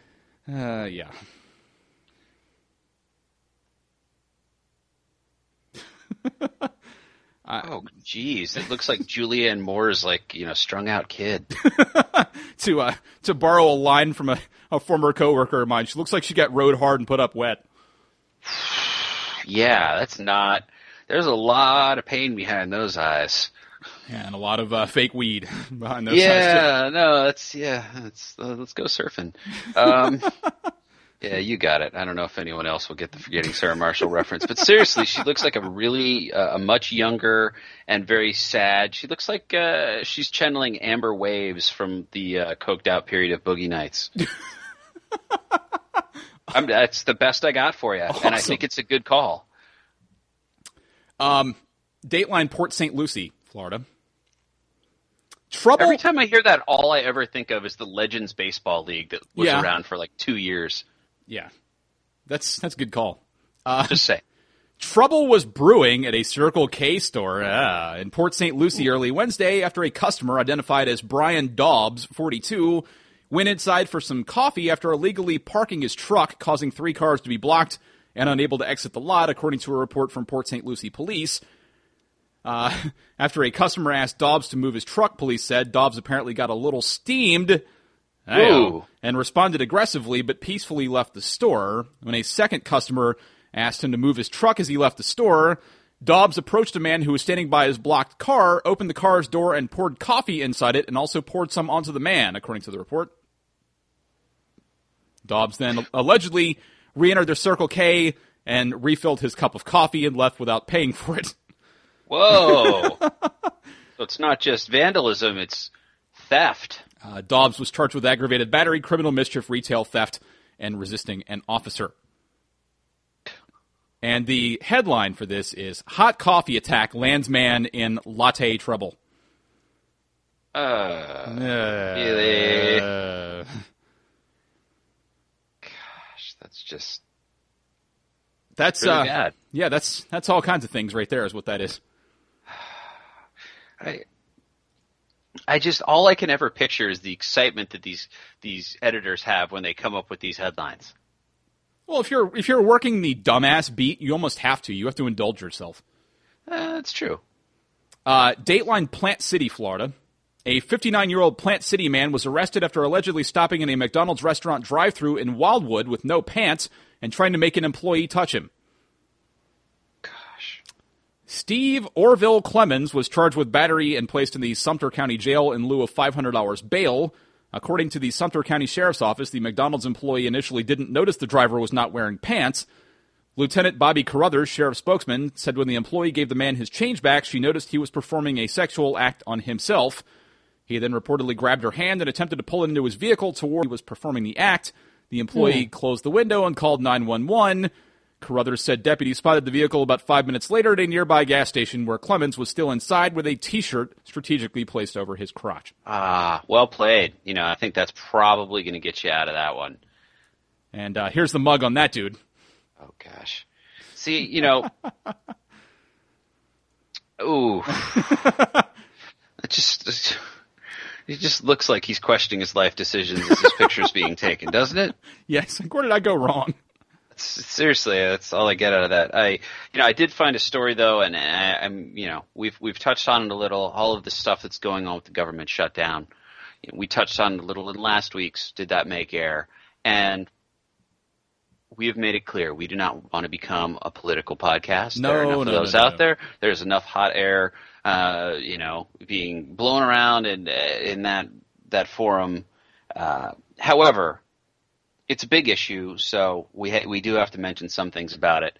Uh, and last week we mentioned about a KKK rally having to be canceled Yeah. because of the government shutdown Right. um, because there were no there was no one uh, from the staff of the park where it was going to be held that was going to be available to keep the peace and so on and so forth. So as we're tracking ways that the country has been affected by the government shutdown, I think it's important to share this story. Um, so here we go.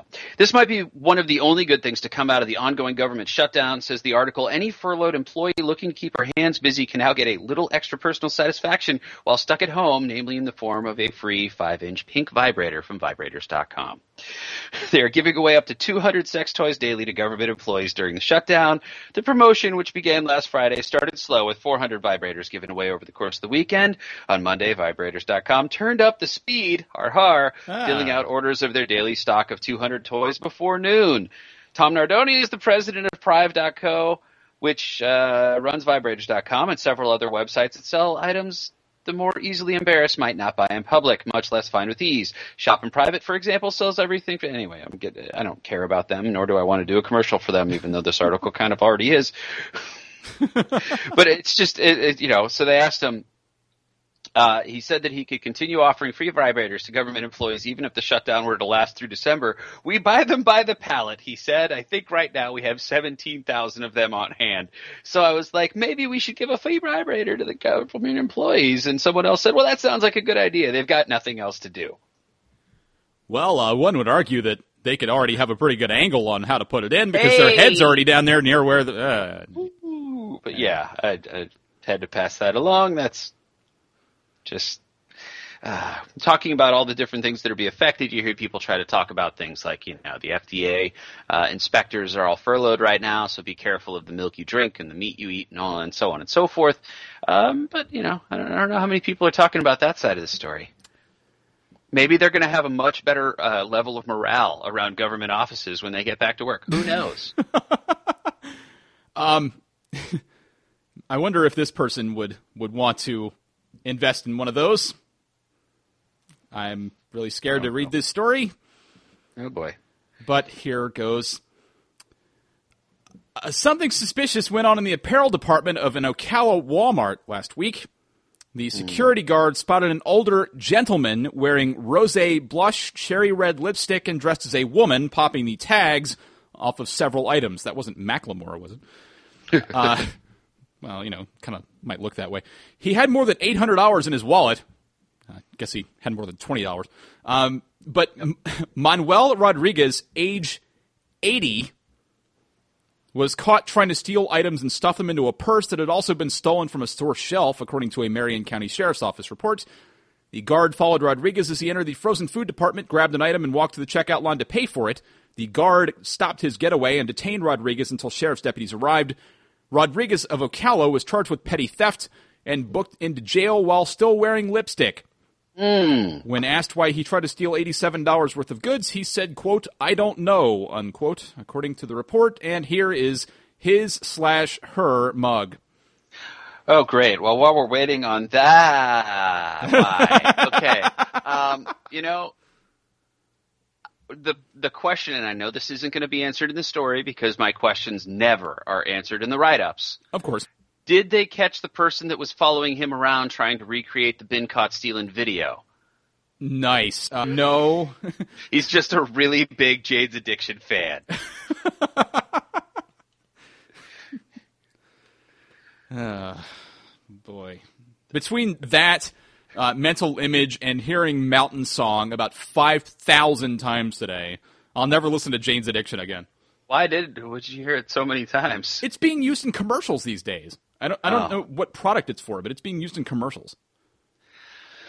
Yeah, I couldn't tell you which one. I hope I don't find out. I'll try not to pay attention. I really have tried. I've tried to tune out those commercials as best I can, and it really it's, it's become one of those things where that still baffles me when people are just, "Hey, have you seen this commercial? Here's a link." I don't need one.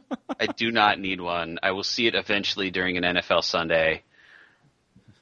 You don't need to send me a commercial for me to watch. It's like the Geico commercial. Please stop. The camel one, it's like, Mike, Mike, Mike, Mike, Mike. Uh, yes, it's, it's, it's hump day. I got it. hmm.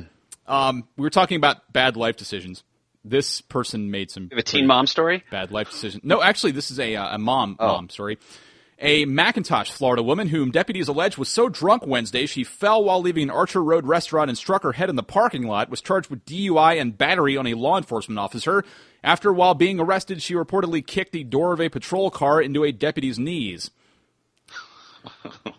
This is Man. where she started to make life bad life decisions. Tammy O. Flag Dowie, 45 of 8140 E Avenue, was detained by an Alachua County Sheriff's deputy after she she attempted to leave TGI Fridays and drive drunk at about 6:25 p.m. Mm. Nice happy hour there. Come Yeah. on, did any did anyone else wonder since she's in McIntosh, Florida, if she tried to drive her car through the window store? Oh. Heyo! Thank you. is, is that Thank the one? Is that the one with all the goofy crap on the walls? Oh. Um, yeah. The employees told the sheriff's office that Flag Dowie appeared intoxicated when she left the restaurant and then fell in the parking lot, resulting in a large knot on her head.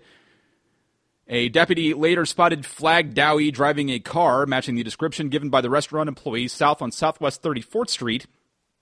When Flag Dowie was uh, pulled over, the deputy reported that she had, was uneasy on her feet, had bloodshot eyes, uh, droopy eyelids, and reeked of alcohol. She also asked the deputy multiple times to arrest her, according to the arrest report. Dude, if you get popped for DUI before the sun even goes down, uh, it, it's time to tap the brakes. Uh, just saying. You know, then again, Yeah. What do I know? I've, I've never been arrested for DUI, but uh, whatever. Uh, she fared poorly on, mul- on multiple field sobriety tests and was arrested for DUI. Uh, they called an ambulance to the scene. She refused treatment. She was then placed in the back of a patrol car to transport her from the scene, but she kicked open the door, which struck and bruised the deputy's knees. She was taken to the hospital for treatment, where she refused to provide a urine or blood test. That always ends well. And she was so drunk that they couldn't even gather a breath sample from her. My question is, why did she want to be arrested so badly? Well, uh, if you see her, you'd probably understand. Uh, that's the person about whom we're speaking. That's a big knot on her head. Yeah. Uh, yeah. yes, that's very true. she looks- looks not well. Looks like she tried to tattoo the Twitter egg logo. If if you've just signed up for an account, That's funny. That's whoa, hey, yeah. be real. Pardon me. Yeah, well, been just taking part in all the tobacco there in the Carolinas. Yeah, I, I keep killing the mic, and it's it's still I, I don't know. Yeah. Well, you know, that's just one of the tests on how our country is doing in the world, and uh, you know, the fact that we can't hit the cough button in time, that means we fare very poorly versus what was it, Dutch high school students. Yeah, something like that. Um, this this is another nice one. Uh, Oh boy. Um, a man on September 9th told a St. Lucie County Sheriff's deputy he was taking out his trash when a 60 year old man who lives across the street started yelling at him and threatened to kill him. Uh, further, the man said the neighbor, John Solomayar, walked to the middle of Southwest Airoso Boulevard and took his penis out of his pants, and with a with his hand he shook it at him in a very vulgar manner and shouted, "Suck it!" according to a recently released arrest affidavit. Oh, fun! Big day for him. I got two words for you. That's just, oh man. It was not, Uh, you know, there was not Hunter Hearst Helmsley involved in that. Hunter Hearst Helmsley getting involved in that. That sounds fun. Partying with your neighbor named Whiskey is probably a bad idea, especially if he's been out of jail for less than two days and is still wearing an ankle monitor. Oh, that's so weird. It's, it's these stories that just what? How do you, I, the idea of putting this grouping of words together seems so foreign to me. A uh, married couple, a married Panama City Beach couple, rather, spent an evening with their neighbor Paul Whiskey Smith II and his girlfriend before saying their goodbyes. Now, wait a minute. Paul Whiskey Smith II? So there was an original Paul Whiskey Smith? Yes, absolutely, there was. Yeah, uh, I'm Whiskey Senior. They call me Johnnie Walker. What do they color code their outfits? The oldest one wears black and then blue, and uh, so on and so forth. It's like uh, Buddy Lee Phillips is actually Buddy Lee Phillips the fourth. Makes sense. Moving Actually, on. Uh, several hours later, Smith appeared at the couple's home, banging on their front door and demanding to see his girlfriend, according to the report. The white old Smith, his girlfriend, wasn't in their house, deputies said. When Smith insisted his girlfriend was there, the woman got her husband, who'd been sleeping. When the husband appeared at the door, Smith punched him and knocked two of his teeth out, then kicked him when he fell down, witnesses told deputies. Responding deputies reportedly found Smith and his girlfriend at their house as both were getting into his car to leave. gosh. This is, this is, I mean, the fact that so much of this happens in Florida is just amazing. Uh, yeah, I uh, I don't know. Uh, some of these things you just you can't really respond to, kind of like this.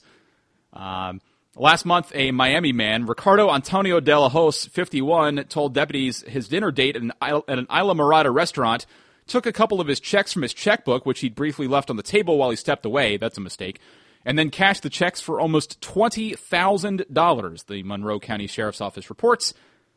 When questioned, the woman reportedly told investigators De La Hoz said he hit the lottery and handed her two signed checks, telling her he wanted her to have the money because she and her husband had been so good to him. Okay. The bank teller backed up the woman's story, saying she called De La uh, due to the sizable amount of the checks before cashing them, and he approved it, deputy said. When a deputy confronted De La with the new intel, he then confessed to lying about the incident because he wanted his money back, according to the sheriff's office. De La was charged with making a false report, perjury, and three counts each of obstructing a criminal investigation and fraud. I mean, they even have stories about how weird Florida is. Yeah. No, they do.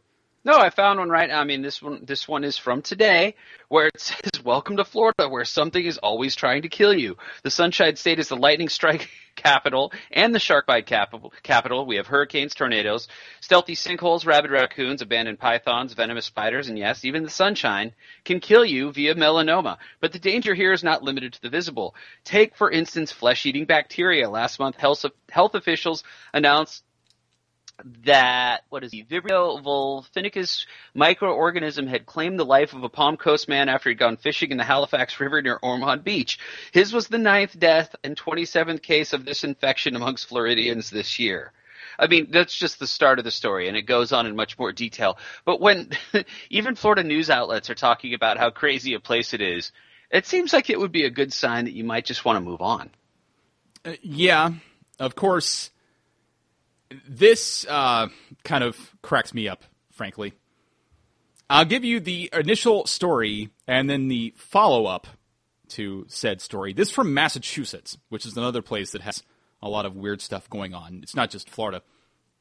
A Massachusetts legislator has proposed a bill that would punish police officers for swearing or using racial slurs while dealing with the public. I don't know. Do I feel really bad about that? I don't think that seems perfectly reasonable, doesn't it? Uh, yeah, officers could even lose their jobs under the bill proposed by Springfield Democrat Benjamin Swan, which is scheduled to be discussed. Uh, this was last week. Co-sponsor Paul Heroux tells the Boston Herald police are public servants and it's unprofessional and beneath the dignity of officers to use bad language toward the people they represent. The Attleboro Democrat says the bill reinforces good police practice. Wayne Sampson, executive director of the Massachusetts Chiefs of Police Association, calls it radical legislation that is too broadly written. Everett Chief Steve Massey, Massey, I guess, president of Major City Chiefs, says he's concerned that exemplary officers could be fired over one bad word.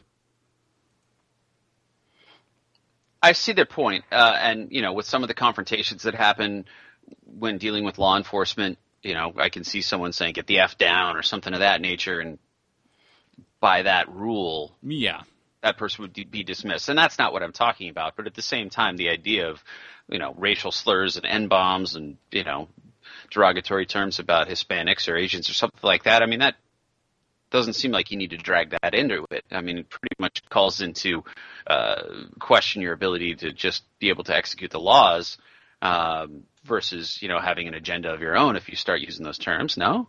Uh, yeah, but then there was this, and uh, by the way, for those of you out there listening, we're rapidly approach- approaching the end of the program. So, uh, for those of you who are wondering why we're getting to a lot of goofy stories at one point, this is why. This is. I'd be happy that you made it this far. Honestly. yeah, uh, this is the update, and this is kind of upsetting, I guess. A state lawmaker who co sponsored a bill that could have gotten police officers fired for cursing or using racial slurs while interacting with the public has withdrawn his support of the proposal. Hmm. State Representative Paul Heroux now says he made a mistake in supporting the bill and won't vote for it if it makes it out of committee, which he says is unlikely. The Attleboro Democrat says he received calls and emails critical of the bill following media reports last week. The presidents of two major police chiefs organizations in the state came out against the measure. Police chiefs say most departments already have rules that would preclude an officer from using offensive language under, under conduct unbecoming an officer policies. Uh, I mean, I, I was gonna. I I agree with Jerry in the chat room where he starts talking about they don't already have a policy for that. That seemed very hard to believe. Uh, yeah, that's that's kind of what I was thinking. It seemed as though we're, you know, we're making a uh, a rule to enforce another rule, but who knows? Bigger government. yes, please. More rules, more regulations. we want more. No, um, that's. I mean, come on. That, no, it just doesn't. It doesn't. It, it seems like it would be completely redundant. There's got to be something already place for that. And uh, finally, on the program this week, I kind of feel bad with this being the last story, but so be it. Dateline New Cumberland, Pennsylvania. Police say they had no choice but to grant a man's wish to be taken to jail after they determined he was drunk when he drove off a road into a field in south central Pennsylvania. The York Dispatch reports 20 year old Noah Julius Jr. of East Berlin repeatedly asked Fairview Township Police to take him to jail after the wreck about 10 p.m. Thursday. Police say when they asked Julius why he wanted to go to jail, he replied, quote, for driving drunk, unquote. Police say they hmm. arrested hmm. Julius after he failed a field sobriety test. Uh, online court records did not list an attorney for Julius after his latest arrest, but show he's awaiting trial on drunk driving charges filed in May by the Carroll Franklin Police, also in York County. I thought you were gonna. He was his response was gonna be something like, "I just finished Prison Break on Netflix, and my brother's in county right now." I just finished Breaking Bad. I want. I want to go there. Just trying to get into that lifestyle, right, Joyce Evans? That's another thing. I, I, had completely forgotten about that. Should we bring that up on this program? if you want to. That's a can, better closer, I think. Yeah, I, I agree. So just to uh, kind of lay it out there, and uh, we'll we'll get to the actual story in just a second. But there was a a female anchor in Philadelphia who decided that she was going to say something about some stuff going on in Philadelphia that she probably shouldn't have uh, said. Let's just go ahead and leave it at that. Uh, this, I don't even know how to properly say this without just going kind of completely off the rails, but there's this. This from Philadelphia news anchor Joyce Evans from Fox 29 in Philadelphia. this from the Daily Mail. It says a Philadelphia news anchor has been lambasted for tweeting a crude teaser comparing a fatal shooting to the grisly finale of Breaking Bad. The Wait, you can't tell anyone what happened. Do we have to give a spoiler alert? Yeah, sorry. Spoiler time. Uh, spoiler alert. The uh, the tweet said, "Thought Breaking Bad was hot last Sunday. Seeking Bad in Southwest Philly, leaving six people shot tonight at 10. Oh, I just you know that uh, teasing is uh, in the TV industry. It's such an important thing, and you got to keep people you know informed of what's coming up later, so they want to stay tuned and so on and so forth. But that is not the way to do it. Yeah, it referred to a story about a shooting in Philadelphia Sunday night that left a 23 year old man dead and five others injured. Yeah, that sounds perfectly reasonable. I thought the responses were uh, amusing, if nothing else, just because they were so good at taking her to task for what she did. Yeah, uh, immediately after posting the tweet, other Twitter users branded her an attention whore and criticized her for the poor choice of words. Is that for real? One asked. We make jokes in light of a serious tragedy. Tackiest local news tease ever, one said, while another added, can't wait for the on air apology. Evans' name was soon trending in Philadelphia and eventually across the country, but as criticism flooded in, Evans refused to back down. Quote, last tweet, not at all a joke, she wrote. Very real life drama was the point as opposed to one that end on TV. That was my point, unquote. Uh, another Twitter user responded, quote, I don't think people missed your point as much as they didn't agree with how you presented it, unquote. And that's fair.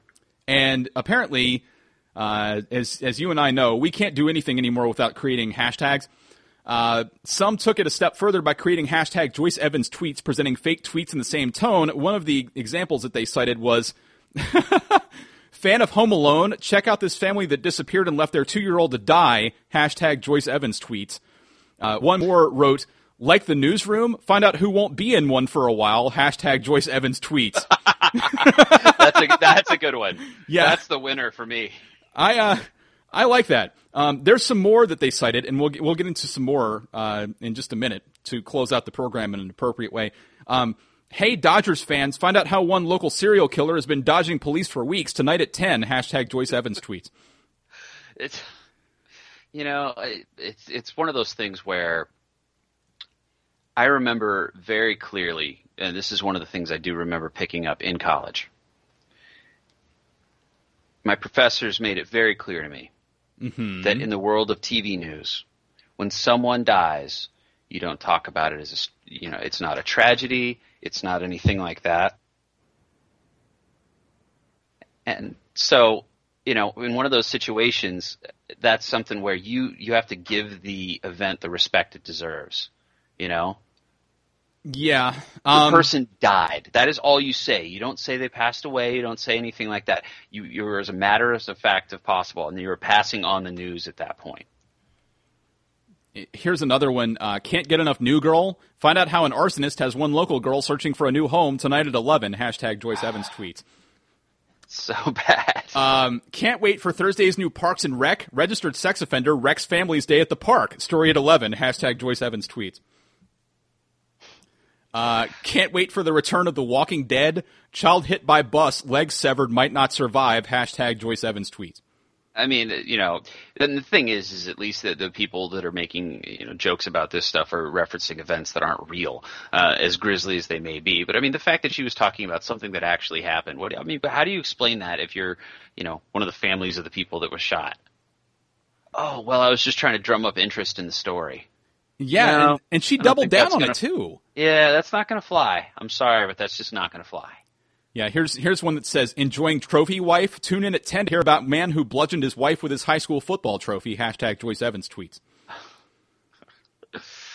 Ooh. We got a lot of creative people out there who can cram a lot into 140 characters.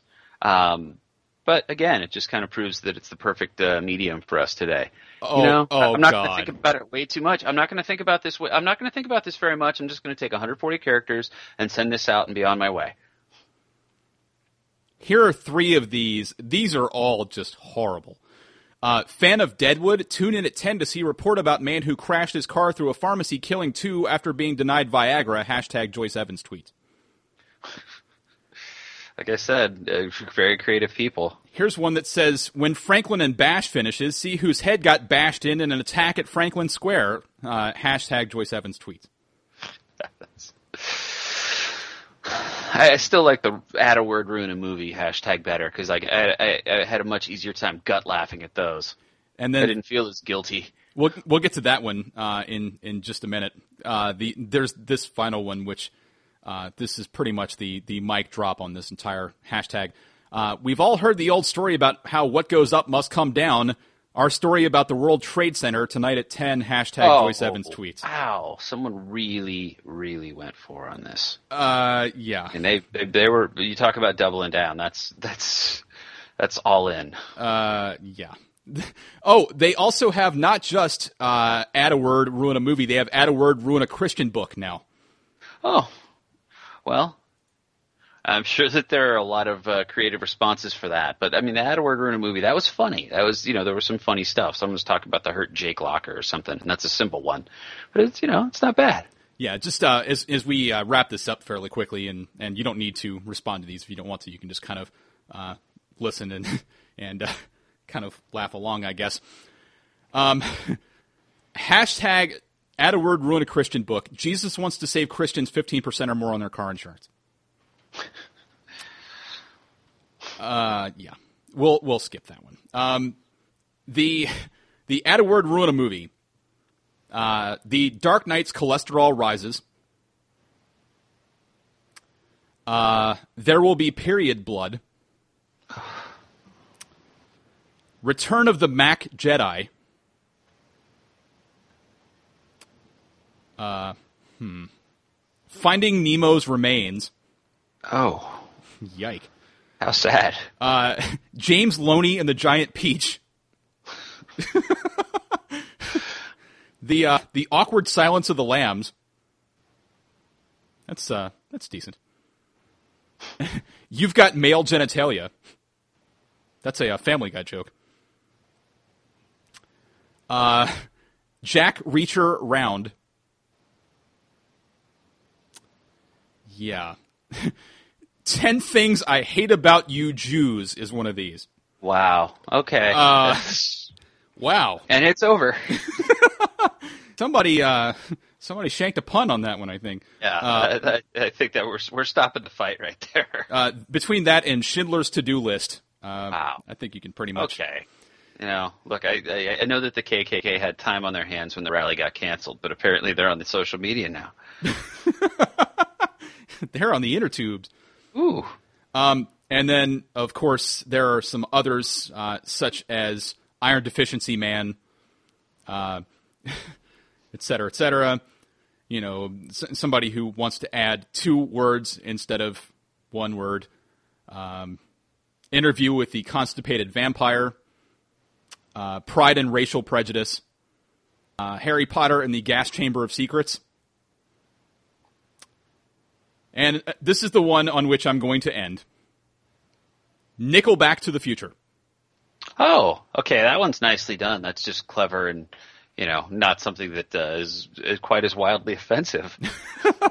Yeah, I, I didn't want to go out with uh, with some kind of racist, intolerant one, so we'll we'll just make fun of bad Canadian rock bands as we bump out there. there we go.